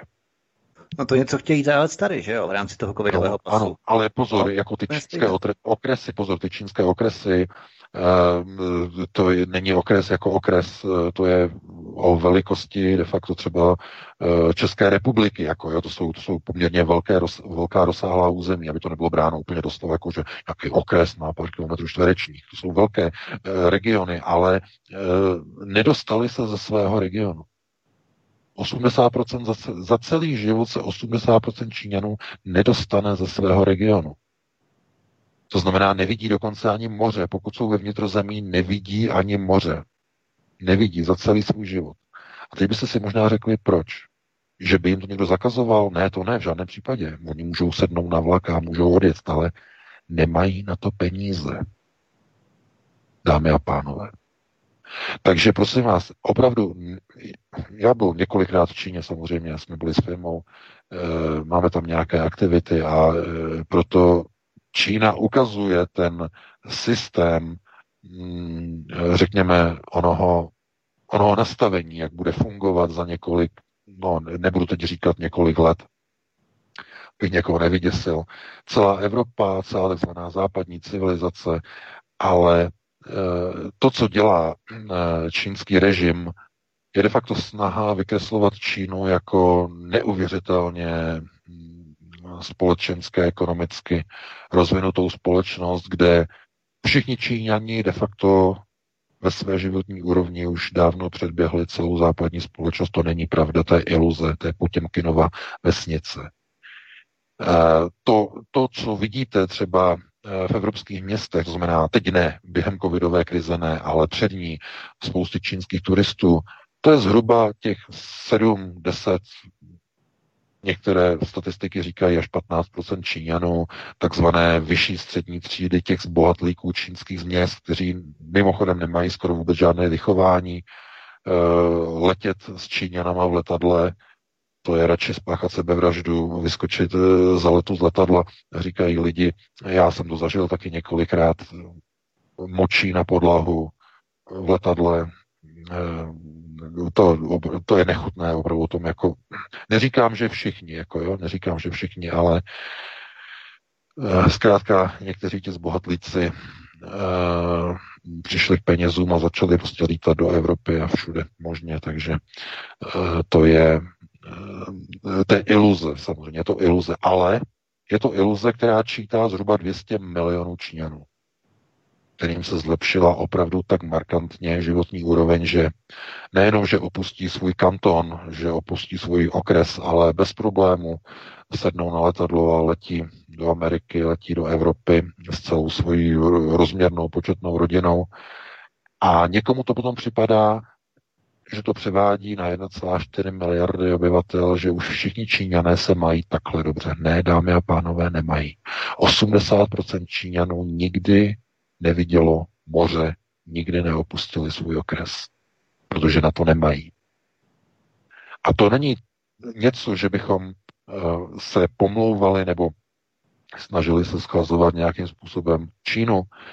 Je to o tom, aby jsme si uvědomili, že to, co máme v Evropě, eh, nějaké hodnoty, které byly ještě donedávna zasazeny do nějakého rámce svobody člověka na rozhodování, Eh, nějakých stanovených systémů, tak eh, jsme k tomu přišli k té svobodě v roce 89 z donucení STBáků, z rozhodnutí, že si udělají republiku pro sebe, STBáci sobě, se tenkrát říkalo, eh, a tu svobodu jsme dostali moc zadarmo.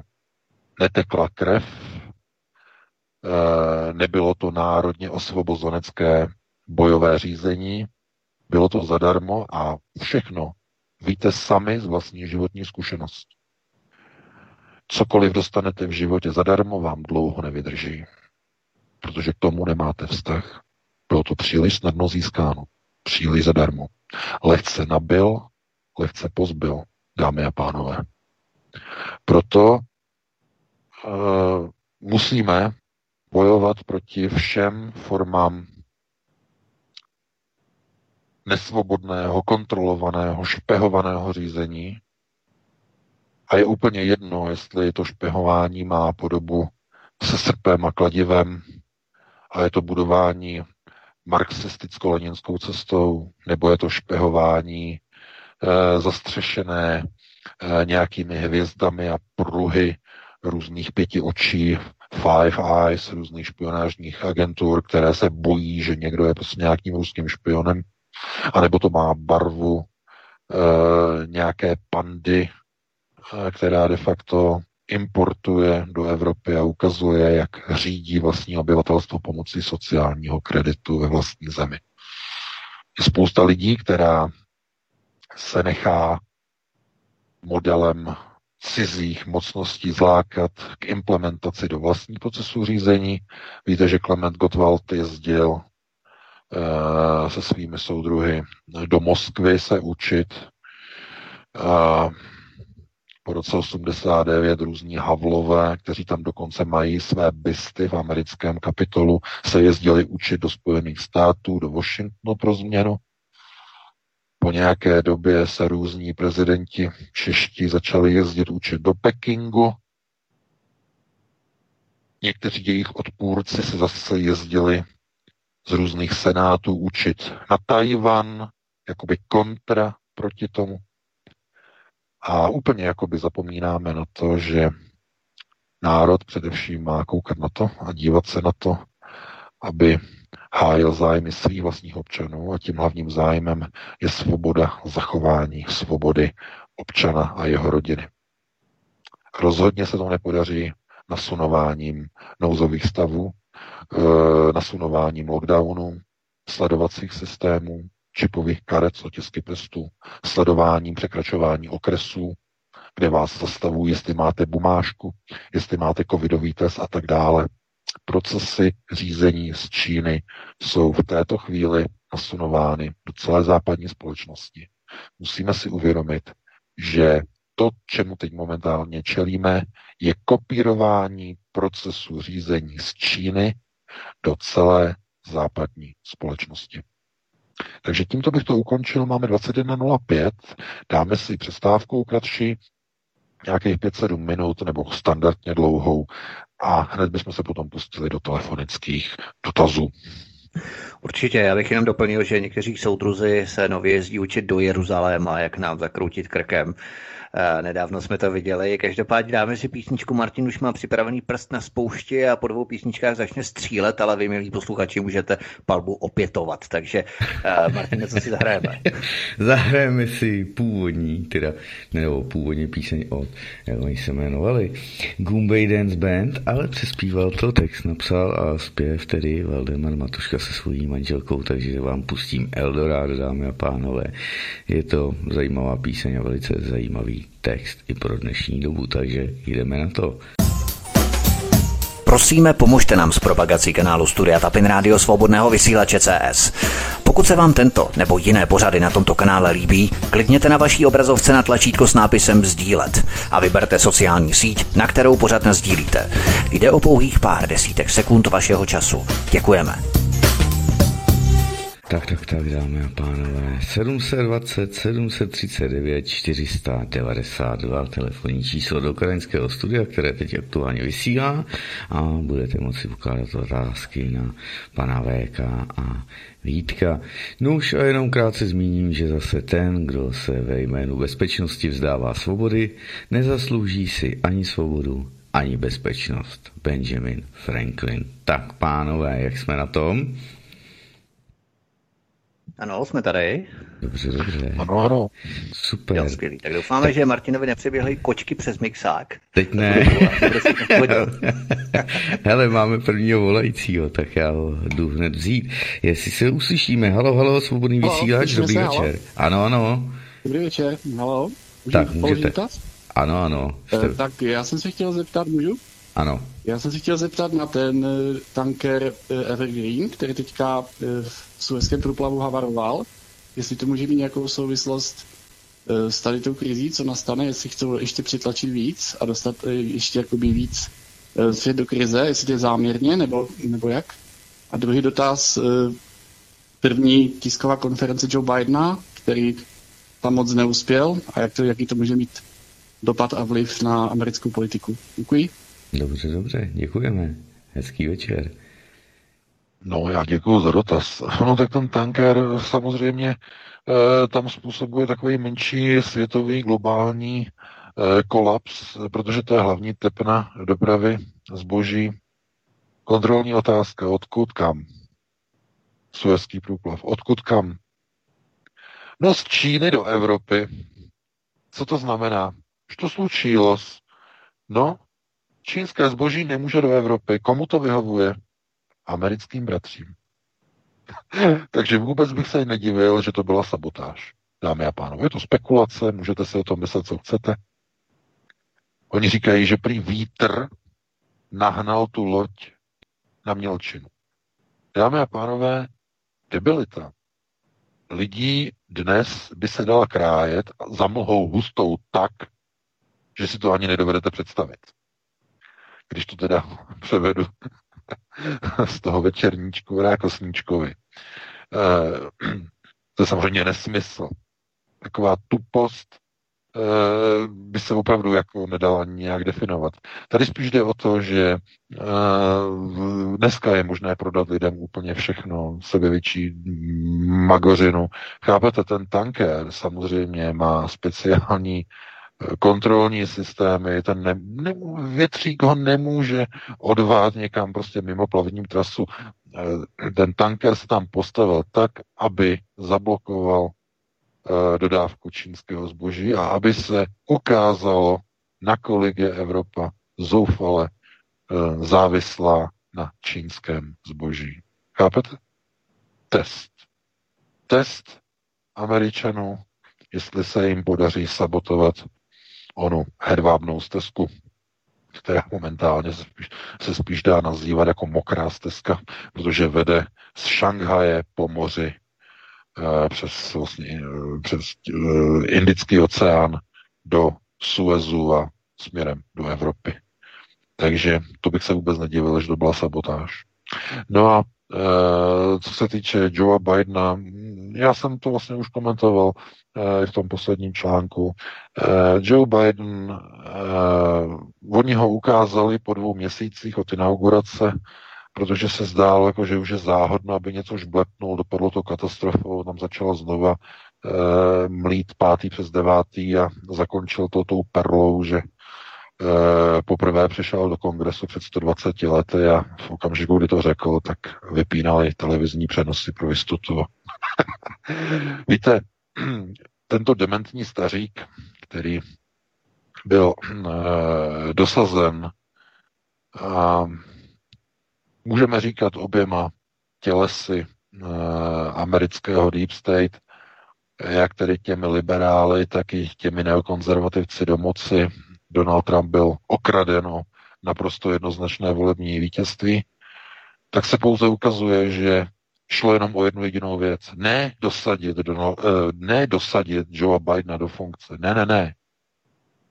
Ale dosadit tam někoho, kdo bude naprosto nevýznamný, protože veškerou zahraniční moc a vojenskou moc bude držet americký kongres. To znamená doupě liberálů a neokonzervativců.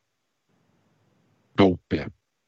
No a kdo kontroluje ozbrojené síly v této chvíli? Joe Biden jako vrchní velitel? Ne.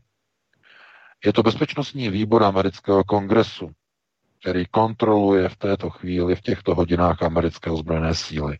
Jsou to nik- nikým nevolení zákulisní hráči amerického zbrojařského průmyslu, takzvaného vojensko-průmyslového komplexu.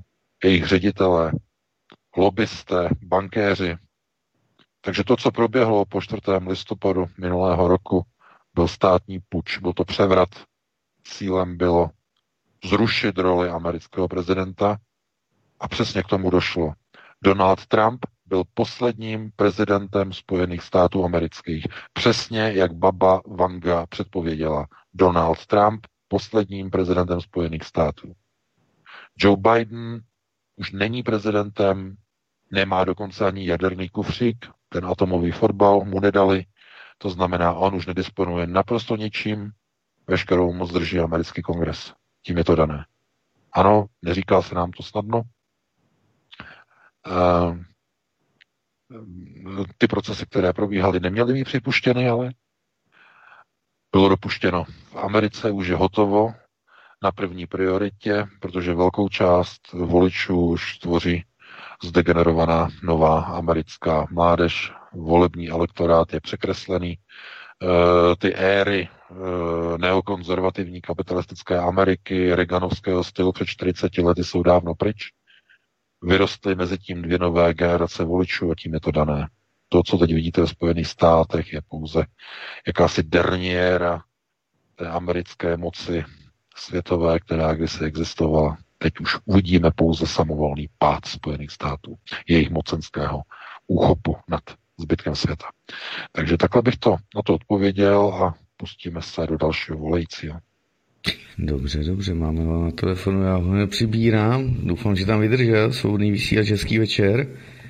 Hezký večer, telefonu Milan. Já bych chtěl jenom dodat něco k té Číně, nebo i k celému tomu východu, i k tomu Rusku, jestli nebude vadit, že nemám přímou otázku, ale může pak na to pan Veka zareagovat. Víte, já znám velice dobře Čínu, spíš východ než západ. Na západě jsem nikdy nebyl, netoužím potom, ale znám asi východ tak, jak eh, polovina Evropanů západ. Já bych vůbec nesouhlasil úplně s tím, co pan Veka řekl ohledně té kontroly Číny, protože uh, znám mu velice dobře má pravdu, že z našeho úhlu pohledu Evropanů se to tak zdát může, ale kontrola internetu a lidí eh, Číny je tak malá oproti celému západu, od Evropy až po Ameriku, eh, z toho důvodu, že eh, města, obsazení internetu a jak mluvil o té chudobě a tak dále, je úplně někde jinde než u nás. U nás už se dávno ale opravdu dávno o všem ví. Zapomeňte na to, že teď nás jsou očkovat a něco od nás získávat, to už všechno dávno vy. Dobrovolně jsme to všude dali. U té Číny a i u toho Ruska je trošku úplně jiný problém. A většina lidí od nás eh, s východním myšlením má problém pochopit mentalitu čínskou i ruskou.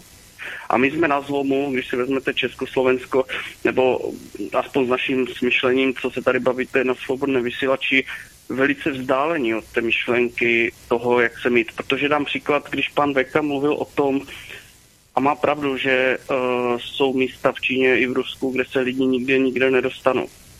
Ale uvědomte si jinou věc, ti lidi ani nechcou. A ať je to Čína, nebo Rusko, a, mnoho, a i Mongolsko a země, kde oni žijí, tak mají třeba pitnou vodu, mají co jíst, ale můžou klidně cestovat uh, ve vzdálenosti, dám příklad 300-400 kilometrů, tak jak my třeba cestujeme, já nevím, uh, po Československu nebo po České republice, ale jim to stačí pak mají na to stejnou mentalitu. Je pravda, že je tam i chudoba, eh, ten problém je všude, protože zároveň celý východní blok je země, na kterou furt my jako anglosasi budeme tlačit okupaci a chceme je získat, tak oni se nějakým způsobem prostě bránit musí. Ale to neznamená, no, že... Ne, nezlobte se, je to velmi zajímavé, co eh, říkáte, ale my potřebujeme protáčet, abychom dostali ke slovu další posluchače. Jo, ale je to hrozně zajímavý, jako to, o tom žádná, ale nezlobte se, musíme to zkrátit. Dobře, jo. Dobře, ale je pak smutné, když o Číně a tak dále, eh, rozumíte, potom nedává smysl to, co pan VK říká. Eh, má pravdu, že eh, to, ty části, které okupují anglosasové v té Číně, tak oni tam aplikují tyto technologie, ale pan Beka to, toto má pravdu. Jenomže to jsou miliardové města, eh, nám se to zdá velké, ale nikdo nemluví o tom, že natvrdo se to aplikovalo dávno už v, Anglo, v Anglii. Tam už natvrdo uh-huh. to jede, jenom Dobrá. my to prostě nevidíme. Tak budu teda Dobre, poslouchat. No. Děkujeme. Dobře, dobře. Moc vám děkujeme, Milane. Uh, hrozně hezky se to poslouchal, bohužel. No, já, děkuju, bohužel já, já, děkuju, já, děkuju, já děkuji za komentář, stačilo to říct krátce. To je asi se nepochopení toho, opravdu já nemůžu jako přímo, jako dětem v materské školce říkat přesně uh, za ručičku vést a říkat takhle to myslím, takhle to myslím, takhle to myslím. Já jsem ani na okamžik nemluvil o tom, že někdo necestuje z těch tzv. kantonů nebo provincií, lépe řečeno říkal, že z těch provincií, neříkejme ani okres, říkejme raději provincie, že, že z těch provincií necestují těch 80% lidí kvůli tomu, eh, že já nevím, by neměli peníze, nebo že nemůžou a tak dále. O tom to není. Je to úplně o něčem jiném. Je to o tom, že eh, ten život těch lidí je zorganizovaný v místech, kde žijou. A oni se nedostanou a nejedou někam e, k moři, nejedou v Číně v rámci republiky. To znamená, nejedou někam moři ne kvůli tomu, že by jim to někdo zakazoval, ale protože proto nevidí důvod. A to z toho důvodu, že žijou v tak, nebudeme říkat chudých, i když ano, mohli bychom říkat chudých, ale skromných podmínkách, že nikdy k cestování nebyli naučeni. Ani od svých rodičů, ani od prarodičů. Nikdo nikdy necestoval. A protože čínské rodiny žijí pohromadě, dochází takzvanému informačnímu, znovu eugenickému mikrozáření na úrovni prvního kruhu. Tak, jak rodiče, tak děti. A tohle to platí o 80% Číňanů. Není to o tom, že oni by se nedokázali našetřit peníze a věc třeba navštívit Peking nebo Šangaj, o tom to vůbec není. Je to o tom, že to myšlení těch Číňanů kvůli komunistickému režimu uh, už od dob Mao Tse-tunga, pak už z dob, z dob konfuciánství neby, nebylo dovoleno ani cestování v dobách konfuciána, konfuciánského systému řízení, uh, nebylo dovoleno cestování, museli být povolení na opuštění provincií v Číně. To znamená, oni to mají v sobě, Číňané, zakódované geneticky a ještě lépe řečeno, na jaké úrovni? Na eugenické úrovni informačního působení. Skrze ta dlouhá a dlouhá staletí. To je přesně ono, to je ten důvod. Je to stejné, jako ten příklad s těmi lidmi, kteří si zvyknou na to být otroky. Viděli jsme to mimochodem eh, ve Spojených státech, eh, jsou o tom napsány knihy, eh, když, když skončila válka sever proti jihu, tak to byly neuvěřitelné obrazové záběry. Kdyby tehdy byla televize, tak by to bylo neuvěřitelné, ale jsou popsané knižně velmi věrně, kdy najednou otroci, stovky tisíc otroků na jihu, na americkém jihu, když získali svobodu, tak zůstávali dlouhá léta u otrokářů, protože si nedokázali představit, že by opustili svůj region. Byli zvyklí, že nikam se necestuje, byli zvyklí, že nikam se nesmí chodit a teprve až jejich děti a děti jejich dětí se naučili cestovat po Spojených státech. Panu Martinovi bych, uh, myslím tedy, že se, nebo pan Milan, pan Milan, uh, bych opravdu rád řekl, že si velice vážím jeho názoru, ale vzhledem k tomu, že studuje eugeniku, dívám se na Číňany a jejich ochotu zůstávat někde v nějakém místě a necestovat nikoliv jako své svobodné rozhodnutí, ale jako důsledek druhého eugenického zákona o působení prostoru, prostředí a výchovy na gen a charakter jednání člověka a jeho potomka. Tohle to je problém celé Číny, samozřejmě. Takže takhle by na to odpověděl, ano, dáme prostor dalšímu volajícímu, pokud máme teda. Pokud jsme máme. někoho nevyděsili. máme, máme, drží, drží, tak já ho připojuji. Tak, svobodný vysílač, hezký večer, můžete položit dotaz. Dobrý večer, telefonu Marek. Eh, já bych se vás chtěl zeptat, v jaký stavu přibližně eh, je mm, řekněme, odboj v Číně, jakým způsobem to souvisí s čínskou diasporou eh, v Americe, která eh, ve volbách v Americe stála za Trumpem a jestli to nějakým způsobem souvisí i s územím Mongolska. Děkuji vám a přeju hezký večer, budu poslouchat. Děkujeme. Pánové, slyšeli jste? Za dotaz trošku to bylo rušený. E, doufám, že jsem tedy jako rozuměl. E, vliv amerických Číňanů, podpora Trumpa. E, bylo to tak? Bylo to o tom? Ano, ano. ano, ano v rámci čínské diaspory, tak přesně. Ano, ano, ano. No samozřejmě, protože to jsou Číňané, kteří uh, si jako uvědomují určité ty problémy onoho a vůbec, pozor, neříkejme ono komunistického maovského řízení e, Mao Tse-tunga, vůbec ne. E, tohleto je dlouhodobě zakotvené a ukotvené v čínské kultuře opravdu už od dob konfuciánství velmi, velmi, velmi dlouho, dlouhá století. A e, Číňané opravdu, kteří se dostanou mimo mimo území Spojených států, eh, mimo území Číny, například do Spojených států, tak se naučí žít takový ten svobodný život, který známe my.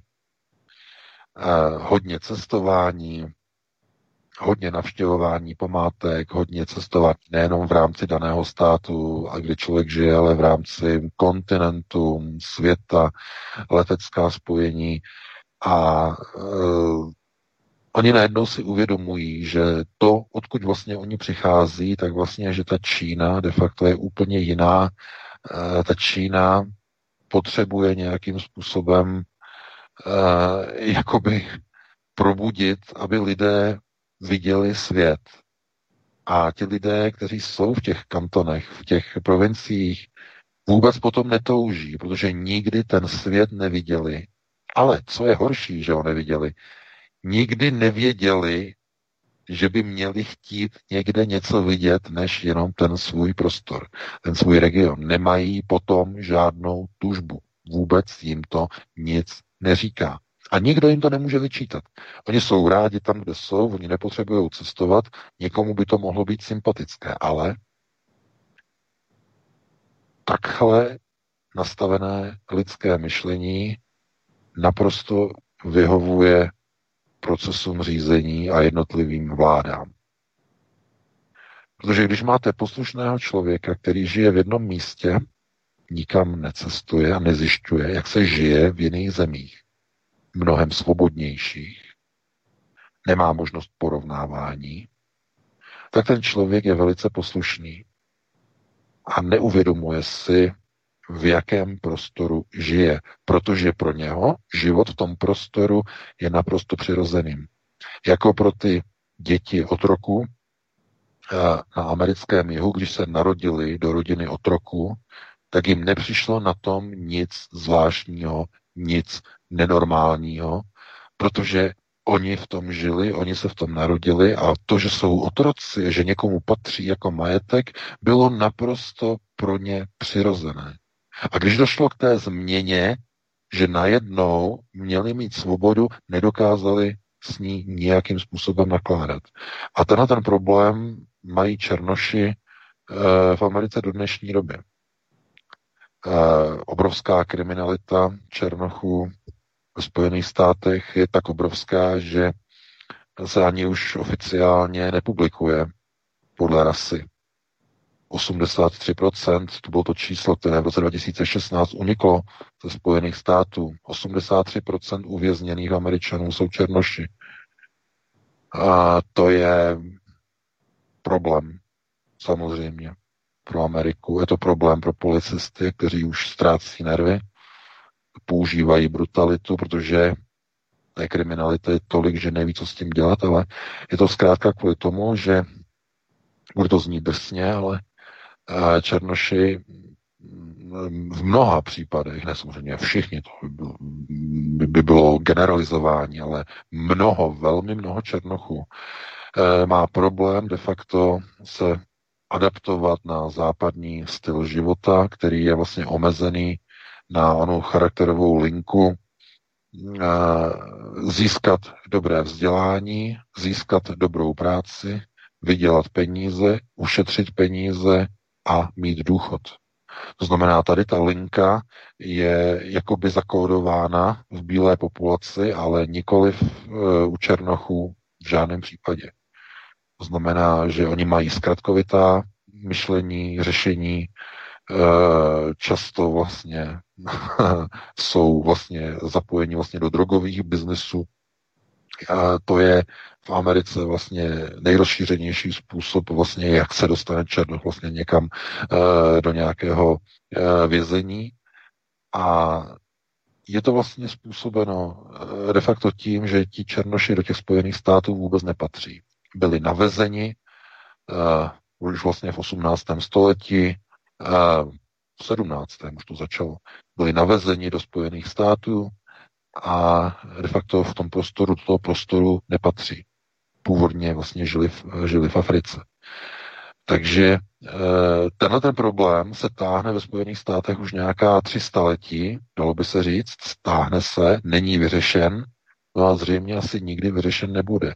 A Čína e, je obrovskou zemí, která má skoro 1,5 miliardy obyvatel.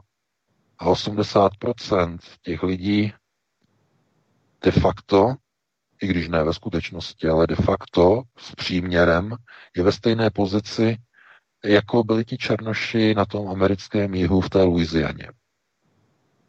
To znamená, nevědí, co je tam venku a nemají potom touhu zjišťovat, co je tam venku, jak se žije jinde, kolik se vydělává jinde, jaké svobody mají jinde, protože nemají potřebu někam cestovat.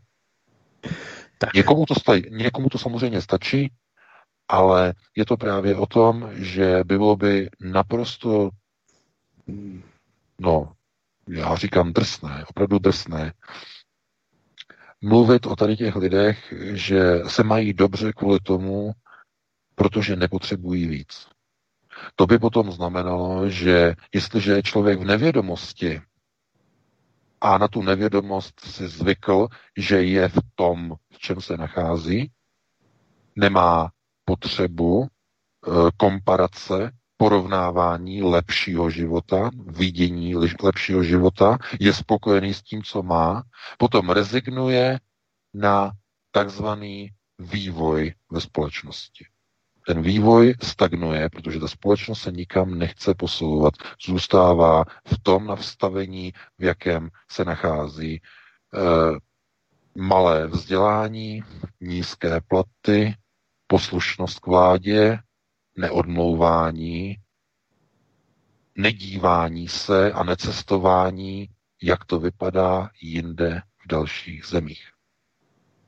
Pokud tohle někdo vidí jako skvělý model, já bych opravdu předtím varoval. Tohle to není svoboda, to je uh, de facto koncentrační tábor na uh, prachových polštářích, kde vám dají před, obr- před oči obrazovku s Netflixem, dají vám do ruky, do jedné ruky kolu, do druhé brambůrky a zavřou vás v bytě, který je šérovaný z rozměry 5x5 metrů a s pevně stanoveným časovým rozvrhem a budou vám říkat, tohle je svoboda.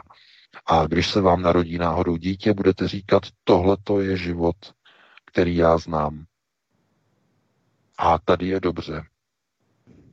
A jak je to v jiném okrese, jak je to tam za těma kopcema, to nás nezajímá. Tady u nás je dobře. Tak. Takže takhle bych na to odpověděl na naprosto dalšímu volici. Já bych jenom eh, opravdu velmi krátce, protože to je velmi důležité, si myslím, i v rámci toho podporu, nebo bych podpořil i v rámci té eugeniky Číňanů.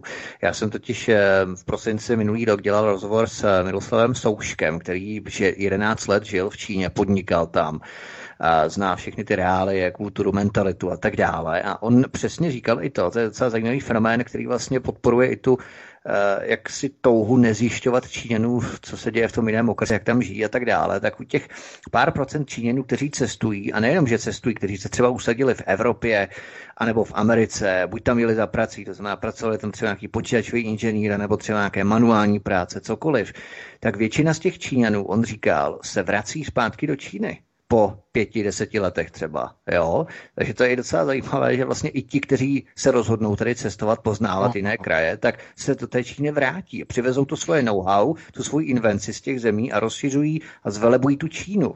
Jo, to je, to je velmi zajímavý. Jo. To je velmi zajímavý, ale je to právě vlastně o tom, že je to ta vlastně vazba k té zemi, to znamená zvyknutí si na ten prostor, ten eh, domácí prostor, to znamená, jsou zvyklí vlastně tam, odkud pocházejí a potom vlastně se vrací, protože je to táhne domů, eh, mají velké pouto k rodině Číňani, to znamená, to je trošku jiná mentalita než u evropských národů. Podobné pouto mají například muslimové, muslimské rodiny jsou velice spojené těžko v podstatě oni eh, nějakým způsobem se rozdělují, eh, to nesou velmi těžce. Takže eh, tohle to ano, samozřejmě, to oni potom jakoby jezdí, jsou vysíláni, nabírají zkušenosti a potom to šíří vlastně doma v těch jednotlivých regionech a takzvaně zlepšují tu životní úroveň tam, odkud vlastně vyjeli. To znamená, mohli bychom se na to dívat, že je to plán vlastně čínské vlády, jakým způsobem přinést ten svět nebo poznatky z toho světa bez toho, aby ti lidé, kteří tam jsou, cestovali. To je pozor. pozor, to je pro změnu třetí eugenický zákon. Co je ukázáno, lze naučit. No a systém, co je ukázáno, lze naučit, eh, to je přesně ono. O čem hovoříš? Přesně ono. To znamená, oni uh, ukážou a co je ukázáno, to lze naučit. Hmm, proto oni jsou dobří plagiátoři a kopírují ano, ty značky. Proto jsou jo. dobří kopí, kopírovači a plagiátoři. Přesně, Přesně ano, ale bez toho, bez toho, aby upustili svůj okres. To je, eh, rozumíte, to je, to není něco, co bych teda já jako spotřeboval jako nějaký skvělý, úplně zázračný model, e, protože ta vláda čínská samozřejmě kontroluje, co je ukázáno a co je učeno. To znamená, že ti lidé nevidí tu zkušenost z toho západu i ostatní věci, které už nejsou ukázány a nejsou naučeny. Že lidé se berou třeba za svá lidská práva, že chtějí rozhodovat o svém životním prostoru, že chtějí mluvit jediné politické straně do procesu řízení, například v obci, ve městě, rozhodovat o třeba uh, územních plánech, výstavby a tak dále. To znamená zasahovat komunistické straně do jejího řízení. To už není žádoucí samozřejmě. To už není žádoucí. Uh, ale to by bylo na dlouhou diskuzi. No, no. Dalšíma přesahama na to nemáme čas, takže pustíme se do dalšího volající. Omlouváme, no. omlouváme posluchači, které jsme nechali čekat, jsme tady vykecáváme. No, bylo to dlouho, tak já ho nepřipojuji, svobodný vysílač. Dočkal, dočkala jste se, to je vlastně nasluchačka. Dobrý večer. Halo, halo. Halo? Ano, ano. Jsem už eh, na řadě. Už ano. Hezký tak večer. to, víte, to bylo také dlouhé, tak jsem teď nevěděla, jestli jste zaspali vy nebo já. Dobrý, tak mám dvě otázky. Jo, první vás zdravím, všechny eh, posluchačka Marie a mám na pana VK dvě otázky. A to první otázka, co se týkalo tady těch eh, čipů na občanci. Jestli se to týká jenom České republiky v celé EU. Druhá otázka je, za, zaregistrovala jsem nějaký pohyb letadel, návštěv eh, Donalda, Donalda Trumpa jako na světě. Jestli o tom něco ví, nebo se něco děje, nebo tak a tak dále. Takže to jsou ty dvě otázky. Ještě teda nakrátko, ten pán, co tam mluvil o té Číně, naprosto souhlasím s panem VK, protože já taky trochu o Číně se zajímám a je to tam fakt tak, jak to ten pan VK říká. Takže hezké vysílání a budu poslouchat. Děkujeme. No, no, já děkuju. No, co se týče uh, letadel s Trumpem, uh, bylo to tak? Bylo to, uh, Vítku? Ano, ano, bylo to letadla s Trumpem, já se přiznám, nevím, nic já nevím. Bohužel, bohužel nevím, letadla s Trumpem, uh, nevím, že by někde lítala uh, Trumpova letadla, nevím, nevím, to opravdu to je ně, něco nového. No a e, co se týče těch občanských průkazů, e, tak Česká republika, to, to je zase laboratoř. Jo, laboratoř globalistů znamená, kopíruje se proces řízení z Číny, sociální kredit a protože nejlepší vztahy z Evropské unie, teď nemluvíme o Evropě, by se řeklo ještě které státy další, ale nejlepší vztahy s Čínou, z Evropské unie jednoznačně Česká republika, buďme přesnější, Pražský hrad, Miloš Zeman, tak e, ano, to je přesně ten signál, to znamená, kde se bude zkoušet a zavádět, no v České republice, ale pokud se osvědčí, pokud se osvědčí, bude se ten systém kopírovat i do dalších zemí Evropské unie. Já dokonce si myslím, že to ani nebude dlouho trvat a s něčím podobným, nebo dokonce se stejnou myšlenkou přijde i uh, jistý náčelník z Trnavy. Na Slovensku, pokud ještě vydrží být premiérem nebo neodstoupí, eh, určitě se něco takového objeví i v dalších zemích, takže na to si, jenom, na to si můžeme všichni počkat. Ještě možná dodejme i, že v Řecku třeba, tam je spousta firm, jak eh, potřebují splácet ty dluhy, kterými je Evropská unie vydírá, tak eh, spoustu věcí rozprodali a prodali Číňanům, včetně čínských, pardon, řeckých přístavů, Epirus, a tak dále. Všechno skoupili Číňany v rámci té hervábné stezky, jo, kterou potom přes Řecko transportují to zboží do Evropy. Jo. Takže ten neskutečný, co vlastně Číňani všechno skupují. Jo. Ano, samozřejmě, protože oni mají obrovský rozpočtový, mají obrovský rozpočtový surplus nebo přebytek a de facto se snaží eh, utratit peníze, které nemají žádnou hodnotu, protože že jo, inflace a tak dále znamená, že papíry, hodnoty, papíry, to je nic té prostředek. Oni potřebují prostě vyměnit za skutečné reálné věci věci. Že nakupují, co lze koupit, tak prostě Číňani kupují. Takže ano, tak to funguje. Tak, půjdeme hmm. do dalšího posluchače. Jdeme, jdeme. Svobodný vysílač, hezký večer. Můžete položit dotaz. Dobrý večer, posluchač z Prahy. Tak jednak ze začátku mi psali dva kamarádi, že jim to nehraje, tak doufám, že, to už, že už jim to hraje. Eh, pak jsem eh, se chtěl zeptat na dvě věci. Jestli pan VK náhodou slyšel nebo viděl šlapák do obličeje našeho brankáře, teda slavistického, eh, a jak tam potom probíhaly ty Eh, jakoby rasistický nějaký, eh, jo, a protože oni si to hodně hlídají a propagují ten nerasismus a tohleto. A co si myslí vůbec o funkci sportu dneska, když v těch obrovských stadionech se hraje pro nikoho a jestli prostě ta, ta, ta, ta někdejší eh, vlastně pravěká hry a chléb a tak, tak jaká je ta funkce sportu. A potom se ještě se, jsem se chtěl zeptat, ten pán, jak zastřelil toho zloděje, má být stíhán a, a tohleto, tak jestli na to má pan VK názor, protože to taky byla teďka taková docela žhavá novinka. Děkuji moc krát, budu poslouchat. Děkujeme. No, tak já bych začal od konce. No, ten případ jsem zaregistroval, že e, propuštěný vrah eh, vnikl do domu v České republice jednoho majitele a majitel ho v sebeobraně zastřelil. E, za poslední informace říká o tom, že snad by se to mělo vyšetřovat nějaké obvinění. Já jsem tady to přímo úplně přesně nesledoval. E, ano, samozřejmě sebeobrana. Teď je otázka, že se bude asi zjišťovat, jestli ten, co se vloupal, jestli zaútočil na majitele, anebo majitel na nic nečekal a vystřelil jen tak, jakmile ho zahlédnul.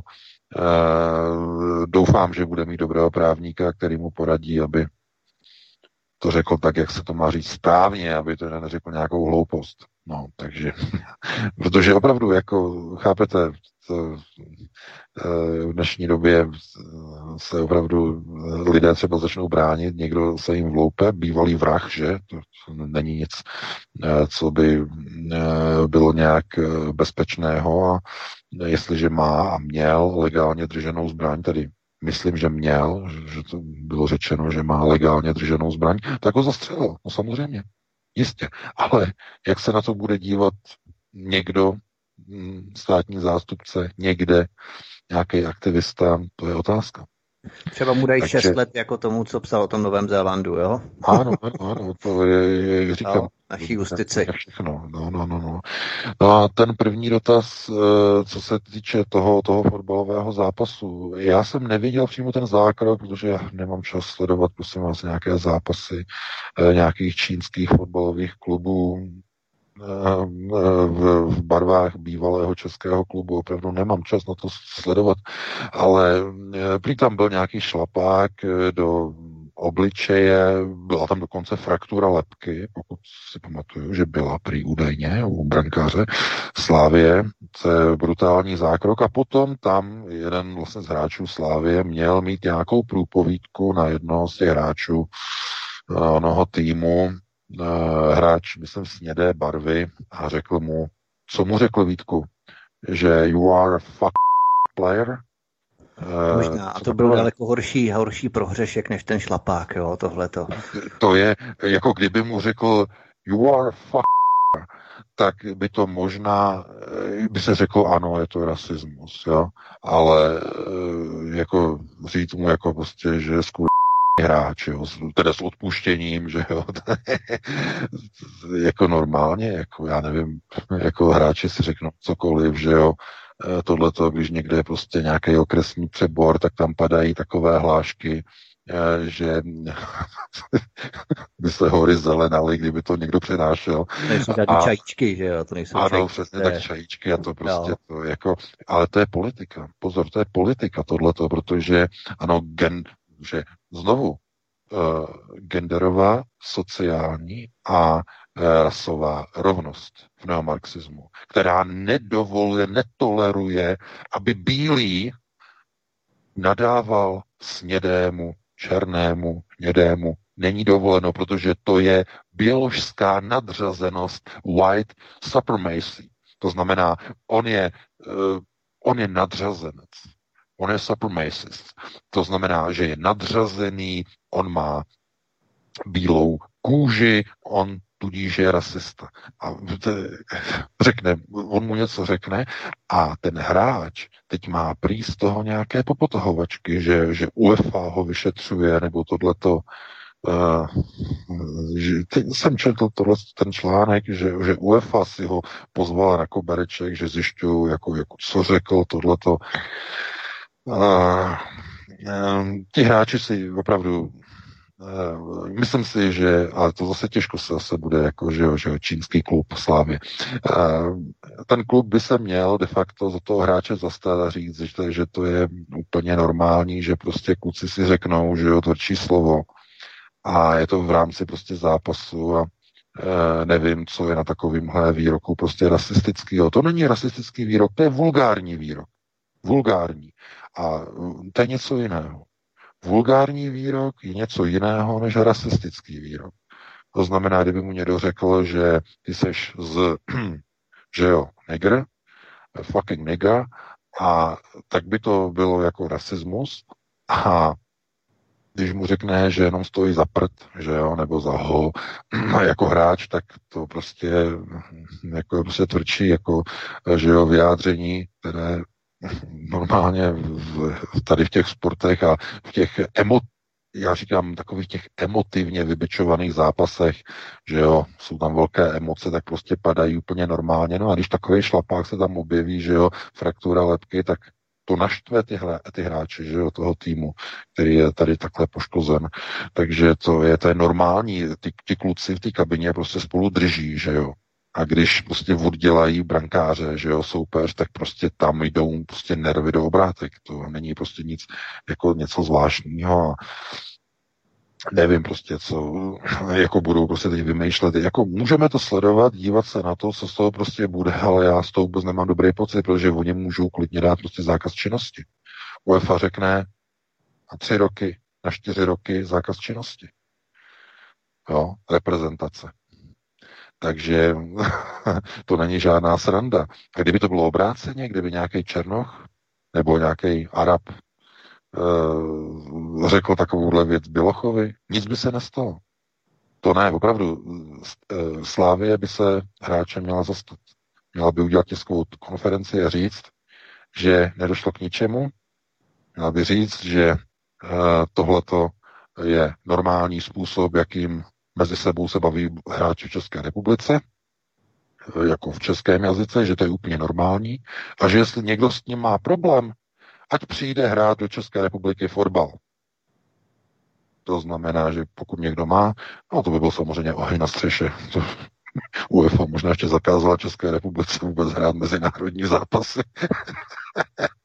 Chápete, ale tvrdě se na ně musí. Na globalčiky, protože UEFA to jsou globalčiky samozřejmě. To, to, to, Prosím vás, UEFA, to je jedenáctka, to jsou globalčiky a nad nima je přímo, uh, jsou přímo oni. Přímo nad nima. Protože skrze fotbal oni vedou války.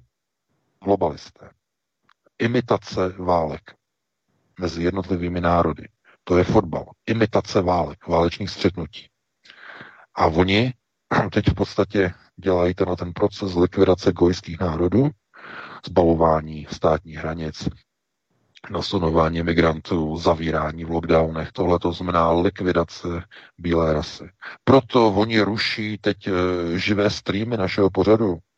Jsem se dozvěděl, že nás začali blokovat na všech těch zpřátelených e, vysílacích platformách, co přepírají naše vysílání, Vítku, tak prý nás blokují dneska. No, to je no, přesně ono. To je, to je, to je klasika, jakmile prostě uh, se, ba, se baví. že jsme na Odyssey a tam nabíráme Ano, tak, takže prostě vztek, obrovský, obrovský vztek, je, jako, no. prostě jako blokování, takže uh, já jako říkám, to je samozřejmě jenom obrovská ukázka toho, jaký máme prostě jako dosah a hmm. dopady prostě na lidi. Takže dáme prostě dalšímu volajícímu, Doufám, že se nám někdo, a... Doufám, že nám někdo nezavolá a nenadá nám, že you're fuck speakers. Uh, pojďme do dalšího posluchače. tak, tak, tak, mně už to tady chodilo v SMS-kách, přes Skype, přes Messenger, přes e-maily, jednotlivé streamy vypadávaly a tak dále, a tak dále, a tak dále. Takže od začátku prakticky od 19. hodiny a je 17. 18. minuty jsme byli pod útoky, jak jsem to tady teď postupně zjišťoval, takže informace o tom máme. Dobře, ale připojuji dalšího volajícího. Tak, svobodný vysílač, hezký večer. Dobrý večer, zdravím vás, František z Brna. Uh, mám dotaz na pana VK. Tento týden mi přišla zpráva z Polska, že polští ústavní právníci chystají podklady k předání vlády Polské republice, uh, Polská republika Bruselu. Tak se chci zeptat, jestli pan VK o této informaci něco ví, potažmo, jestli do budoucna tahle technologie nečeká naší republiku nebo Slovensko. Děkuji za odpověď a budu poslouchat. Hezký večer. Dobře, dobře, děkujeme. Hezký večer. Hezký večer. Já jenom poprosím asi, milí posluchači, už je 55, tak asi to bude poslední dotaz. No, je, možná, že ne, možná, že ne, ne? protože já vůbec, ne, já vůbec nevím, čeho se to týká. Tak, ne, nějaký polský justiční deep state asi, zřejmě. Polsko, Polsko, že předalo řízení do Bruselu. Když tak moment, pán ještě na, na telefonu, tak jestli k tomu má něco doplňujícího, já jsem taky nic nezaznamenal, nevím ještě z médií. Eh, ne, že polští ústavní právníci chystají podklady k předání vlády Polské republiky Bruselu. Aha. Jo, tak to. to hmm. Dobře. Děkujeme, no to je nová informace. To je, to je nová informace, o tom vůbec nevím. E, to ani, ani ne, ne, nevím, že by něco takového bylo možné v Polsku. On to asi pán myslí předat Bruselu ve smyslu těch pravomocí, které no, ano, ano. vlastně polská justice se jak se izoluje od Evropské unie, od těch procesů, jak Jourová je tepe pořád, jasně, že jasně, demokracii. Jasně, že, že, tak, že se zase přikloní zpátky k tomu liberálnímu křídlu, jako asi, jo, tak to myslel pán. No, v Polsku to je vůbec znovu země jako rozpolcená, prostě v některých procesech řízení se, tam se zdálo, jako, že mm, oni jako táhnou za jeden provaz a kde pak vůbec ne. Tam, oni tam mají stejné degenerativní procesy, jako jsou všude jinde v Evropě. E, mají tam teda velkou podporu, řekněme, těch tradičních katolických sil, to znamená těch konzervativců, kdybychom to takhle nazvali, polští konzervativci, ale Eh, tam už je po těch 32 letech od roku 89 eh, je obrovská armáda liberalizovaných Poláků, kteří chtějí LGBTQ+++ eh, procesů, mm, non-binárních systémů, je jich tam strašně moc, mají tam dokonce i duhové pochody a průvody, Ehm, chtějí tam muslimy dokonce, už tyhle ty organizace liberální, to je špatný. To je špatný. Poláci ani oni nedokázali ubránit svůj názor, národ, národ. E, protože 32 let, to je dva a půl generace, to je, to je dlouhá doba, to je moc dlouhá doba na udržení, udržení národních procesů, které ještě do roku 89 byly velmi jako dobře jako izolovány v rámci těch komunistických systémů řízení. Po roce 89, jakmile se dostali zednářské lože v jednotlivých evropských zemích střední Evropy k moci, eh, na základě impulzu a signálu římského klubu, který spustil listopadové události, mimochodem v České republice, římský klub dal signál lidem uh, ze státní, uh, z, uh, no, první a druhá zpráva, si to vlastně rozdělila mezi sebe STB z Bartolomějský, tak vůbec to vyšlo z římského klubu, ty procesy, takzvané sametové revoluce. To je to by bylo ještě na jinou diskuzi a mm, e, do toho roku 89 bylo Československo hodně, e, i když samozřejmě komunistické nebo socialistické, tak mělo konzervativní populaci. Konzervativní populaci.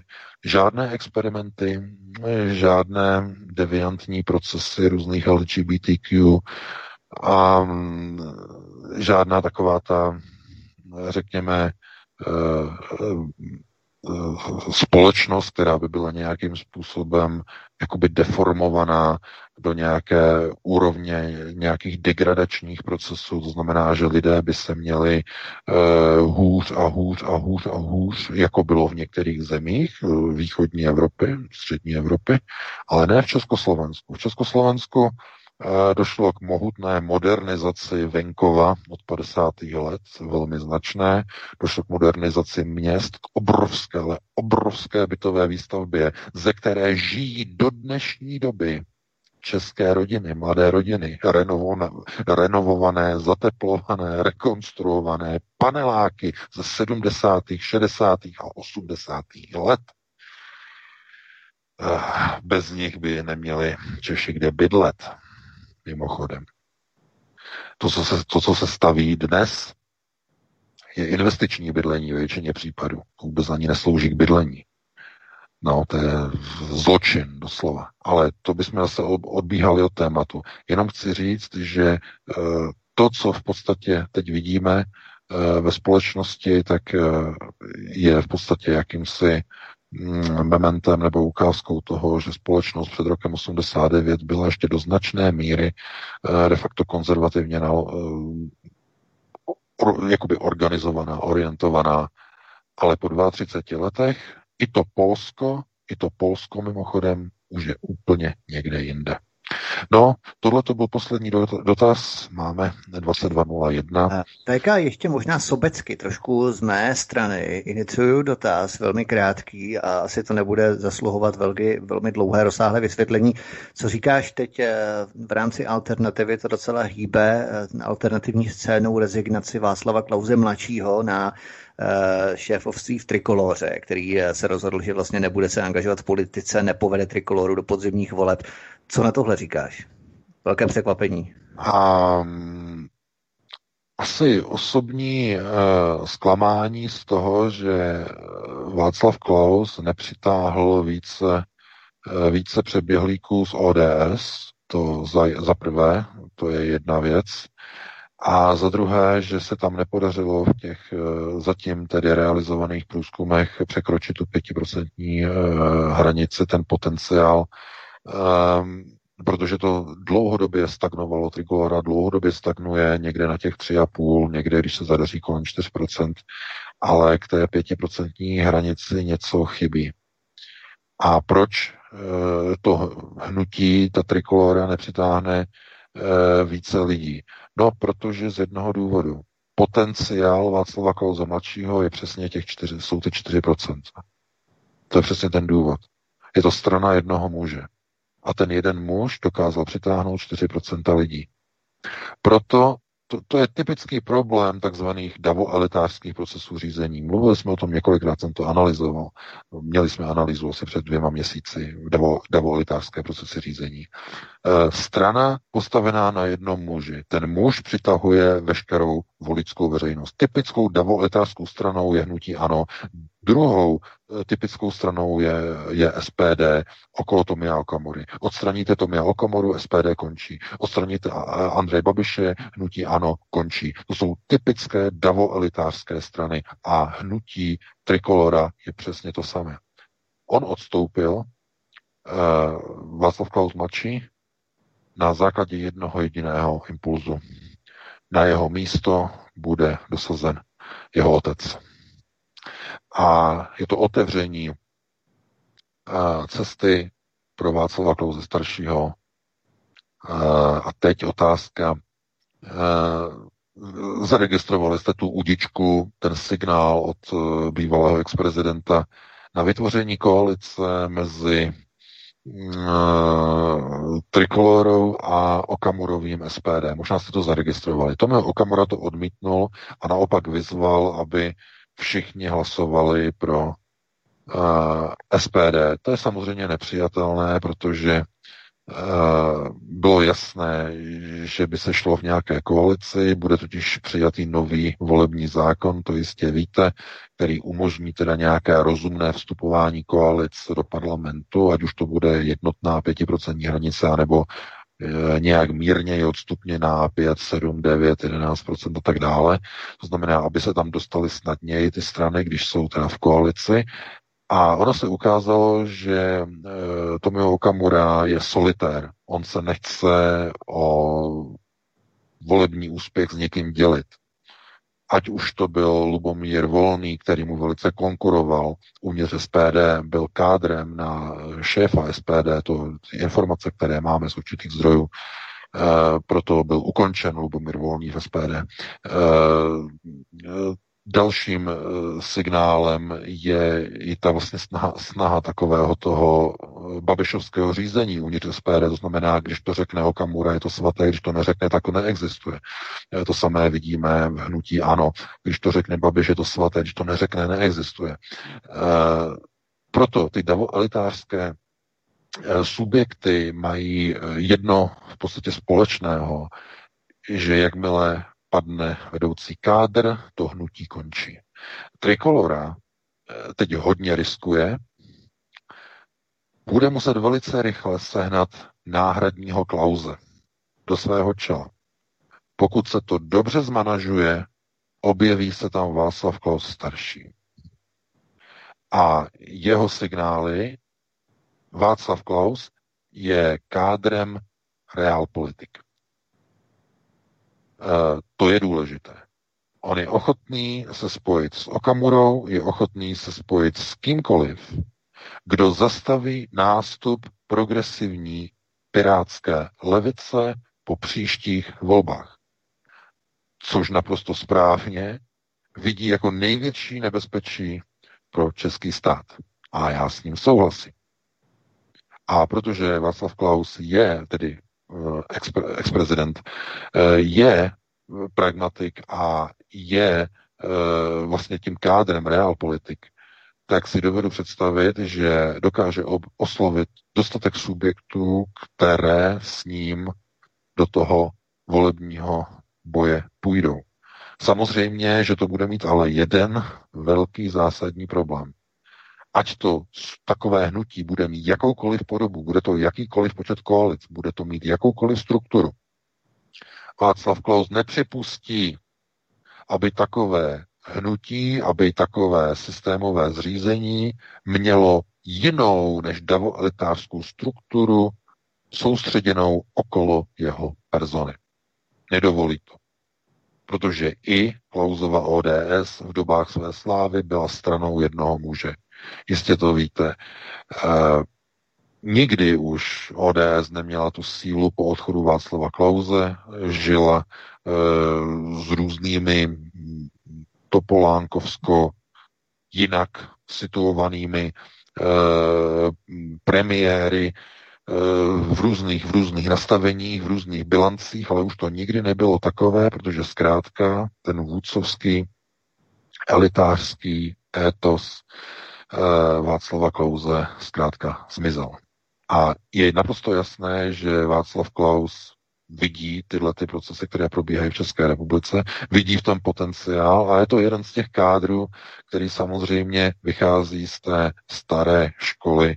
Eh, on byl mimochodem jedním z těch, těch kteří byli nasazeni eh, takzvaným římským klubem po roce 90 do procesu řízení, ale i on patří vlastně mezi jednotlivé ty kandidáty a lidi, kteří zažili takzvanou spouru, nebo on byl jedním z těch vlastně eh, aktérů spoury Loutek, poté, když vlastně v roce 97 byl na něho provedený takzvaný sarajevský atentát, on byl na návštěvě v Jugoslávii a, a samozřejmě, že zesnulý pan Lux, KDU ČSL, ještě, myslím, z Unii svobody, to teď nepamatuju přesně, ty strany, eh, co tam byly, tak udělali eh, na něho koaliční puč, obvinili ODS eh, z nelegálního financování, ten pan teď nevím, měl vlastně převádět peníze do Švýcarska a tak dále, ten skandál. Klaus potom rezignoval odešel z politiky, nakonec odešel i z čela strany a tak dále, tak dále, to znáte jistě, eh, tu, tu progresi, jak probíhala. Ale Václav Klaus si uvědomil a uvědomuje ty procesy, destrukční procesy globalizace a začal po tomto sarajevském atentátu útočit proti globalistům, proti Lisabonské smlouvě, proti globalizačním procesům, proti, e, začal varovat před eh, sudeto-německým Landsmannschaftem, přestože rok 97, hm, podpis eh, Česko-německé deklarace. to je opravdu, to jsou, to jsou obrovské, obrovské eh, věci. Stejně jako se zmíněným, se zmíněným Michaelem Benem Jídnem, to znamená, on je kádr, on je kádr, on je jejich, ale v nějaké chvíli, když vidí ty procesy, tak se mu tak zvedne žaludek. Už nemůže pokračovat a obrátí se o 180 stupňů. Tohle je přesně příklad Václava Klauze staršího. On prosazoval celá 90. léta, až teda, nebo ne celá, do roku 97, tvrdou, tak brutální tvrdou globalizaci, až, až z toho krachovaly banky a byly tunelovány a tak dále a tak dále. Znamená brutální, opravdu brutální globalizaci a najednou tento puč něco provedl, něco znamenal, on se dozvěděl nějaké věci zjistil v podstatě, že byl odstraněn, že byl odstaven procesu řízení, protože začal vadit. Začal vadit globalistům. Jeho odpor, Klausův odpor proti myšlence Evropské federace tehdy uh, byl známý v celé Evropě a globalčiky viděli v Klausovi obrovskou hrozbu. Tehdy už bylo rozhodnuto, že Česká republika bude přijata e, do Evropské unie, i když to bylo ještě předčasně, to ještě trvalo dalších šest let, než došlo ke vstupu, ale tam už to tenkrát bylo rozhodnuto, že bude, přijat, bude přijata. A oni viděli hrozbu, že Klaus svým řízením, když nebude mít žádný skandál, tak bude vládnout do toho roku 2003, možná se stane i prezidentem, což nakonec se opravdu stalo, stal se prezidentem dvojnásobně na, dva, eh, na dvě volební období a oni potřebovali se ho zbavit.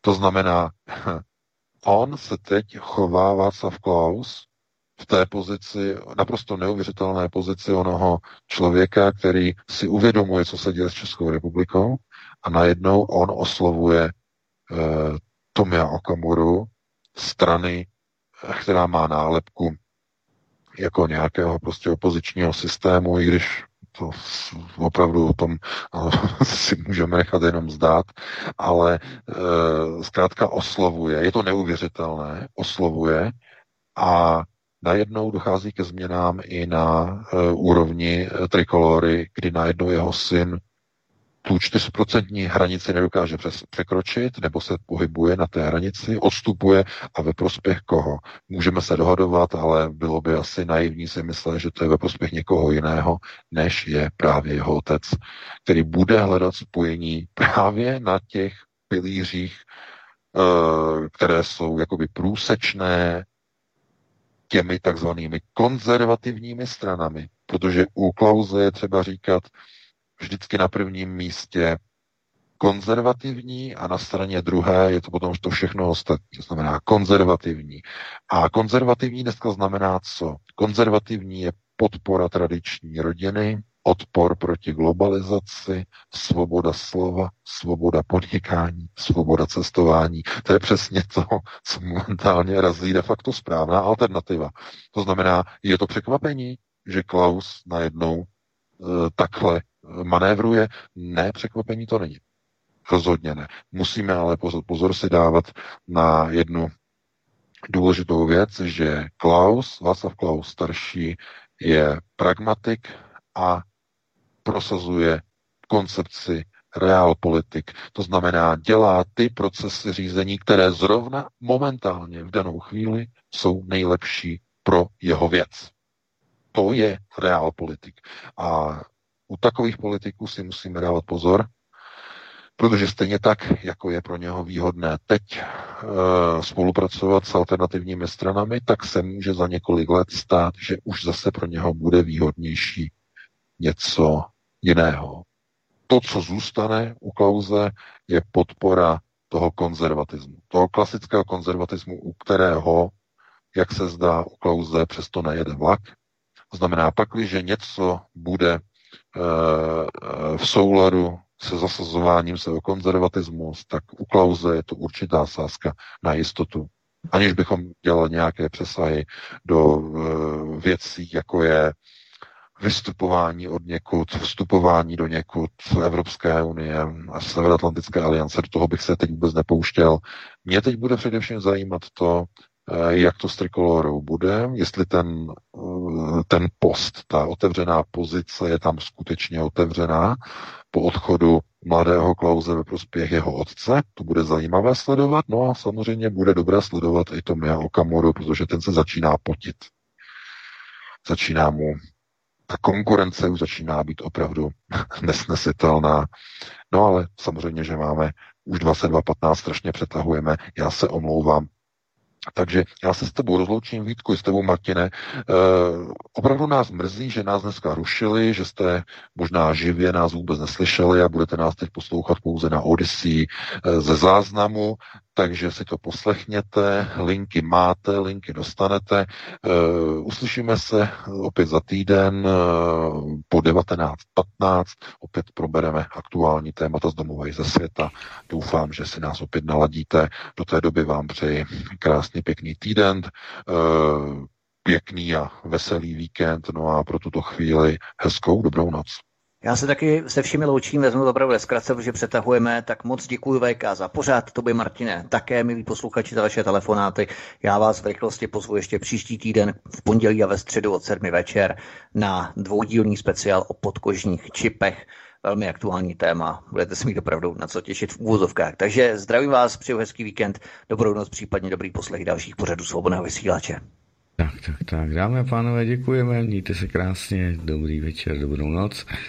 A samozřejmě záznam je celý teď za pár sekund, 30, eh, 3 hodiny, takže jdu tam dát jenom děkovačku a děkujeme. Prosíme, pomožte nám s propagací kanálu Studia Tapin Rádio Svobodného vysílače CS. Pokud se vám tento nebo jiné pořady na tomto kanále líbí, klikněte na vaší obrazovce na tlačítko s nápisem Sdílet a vyberte sociální síť, na kterou pořad sdílíte. Jde o pouhých pár desítek sekund vašeho času. Děkujeme.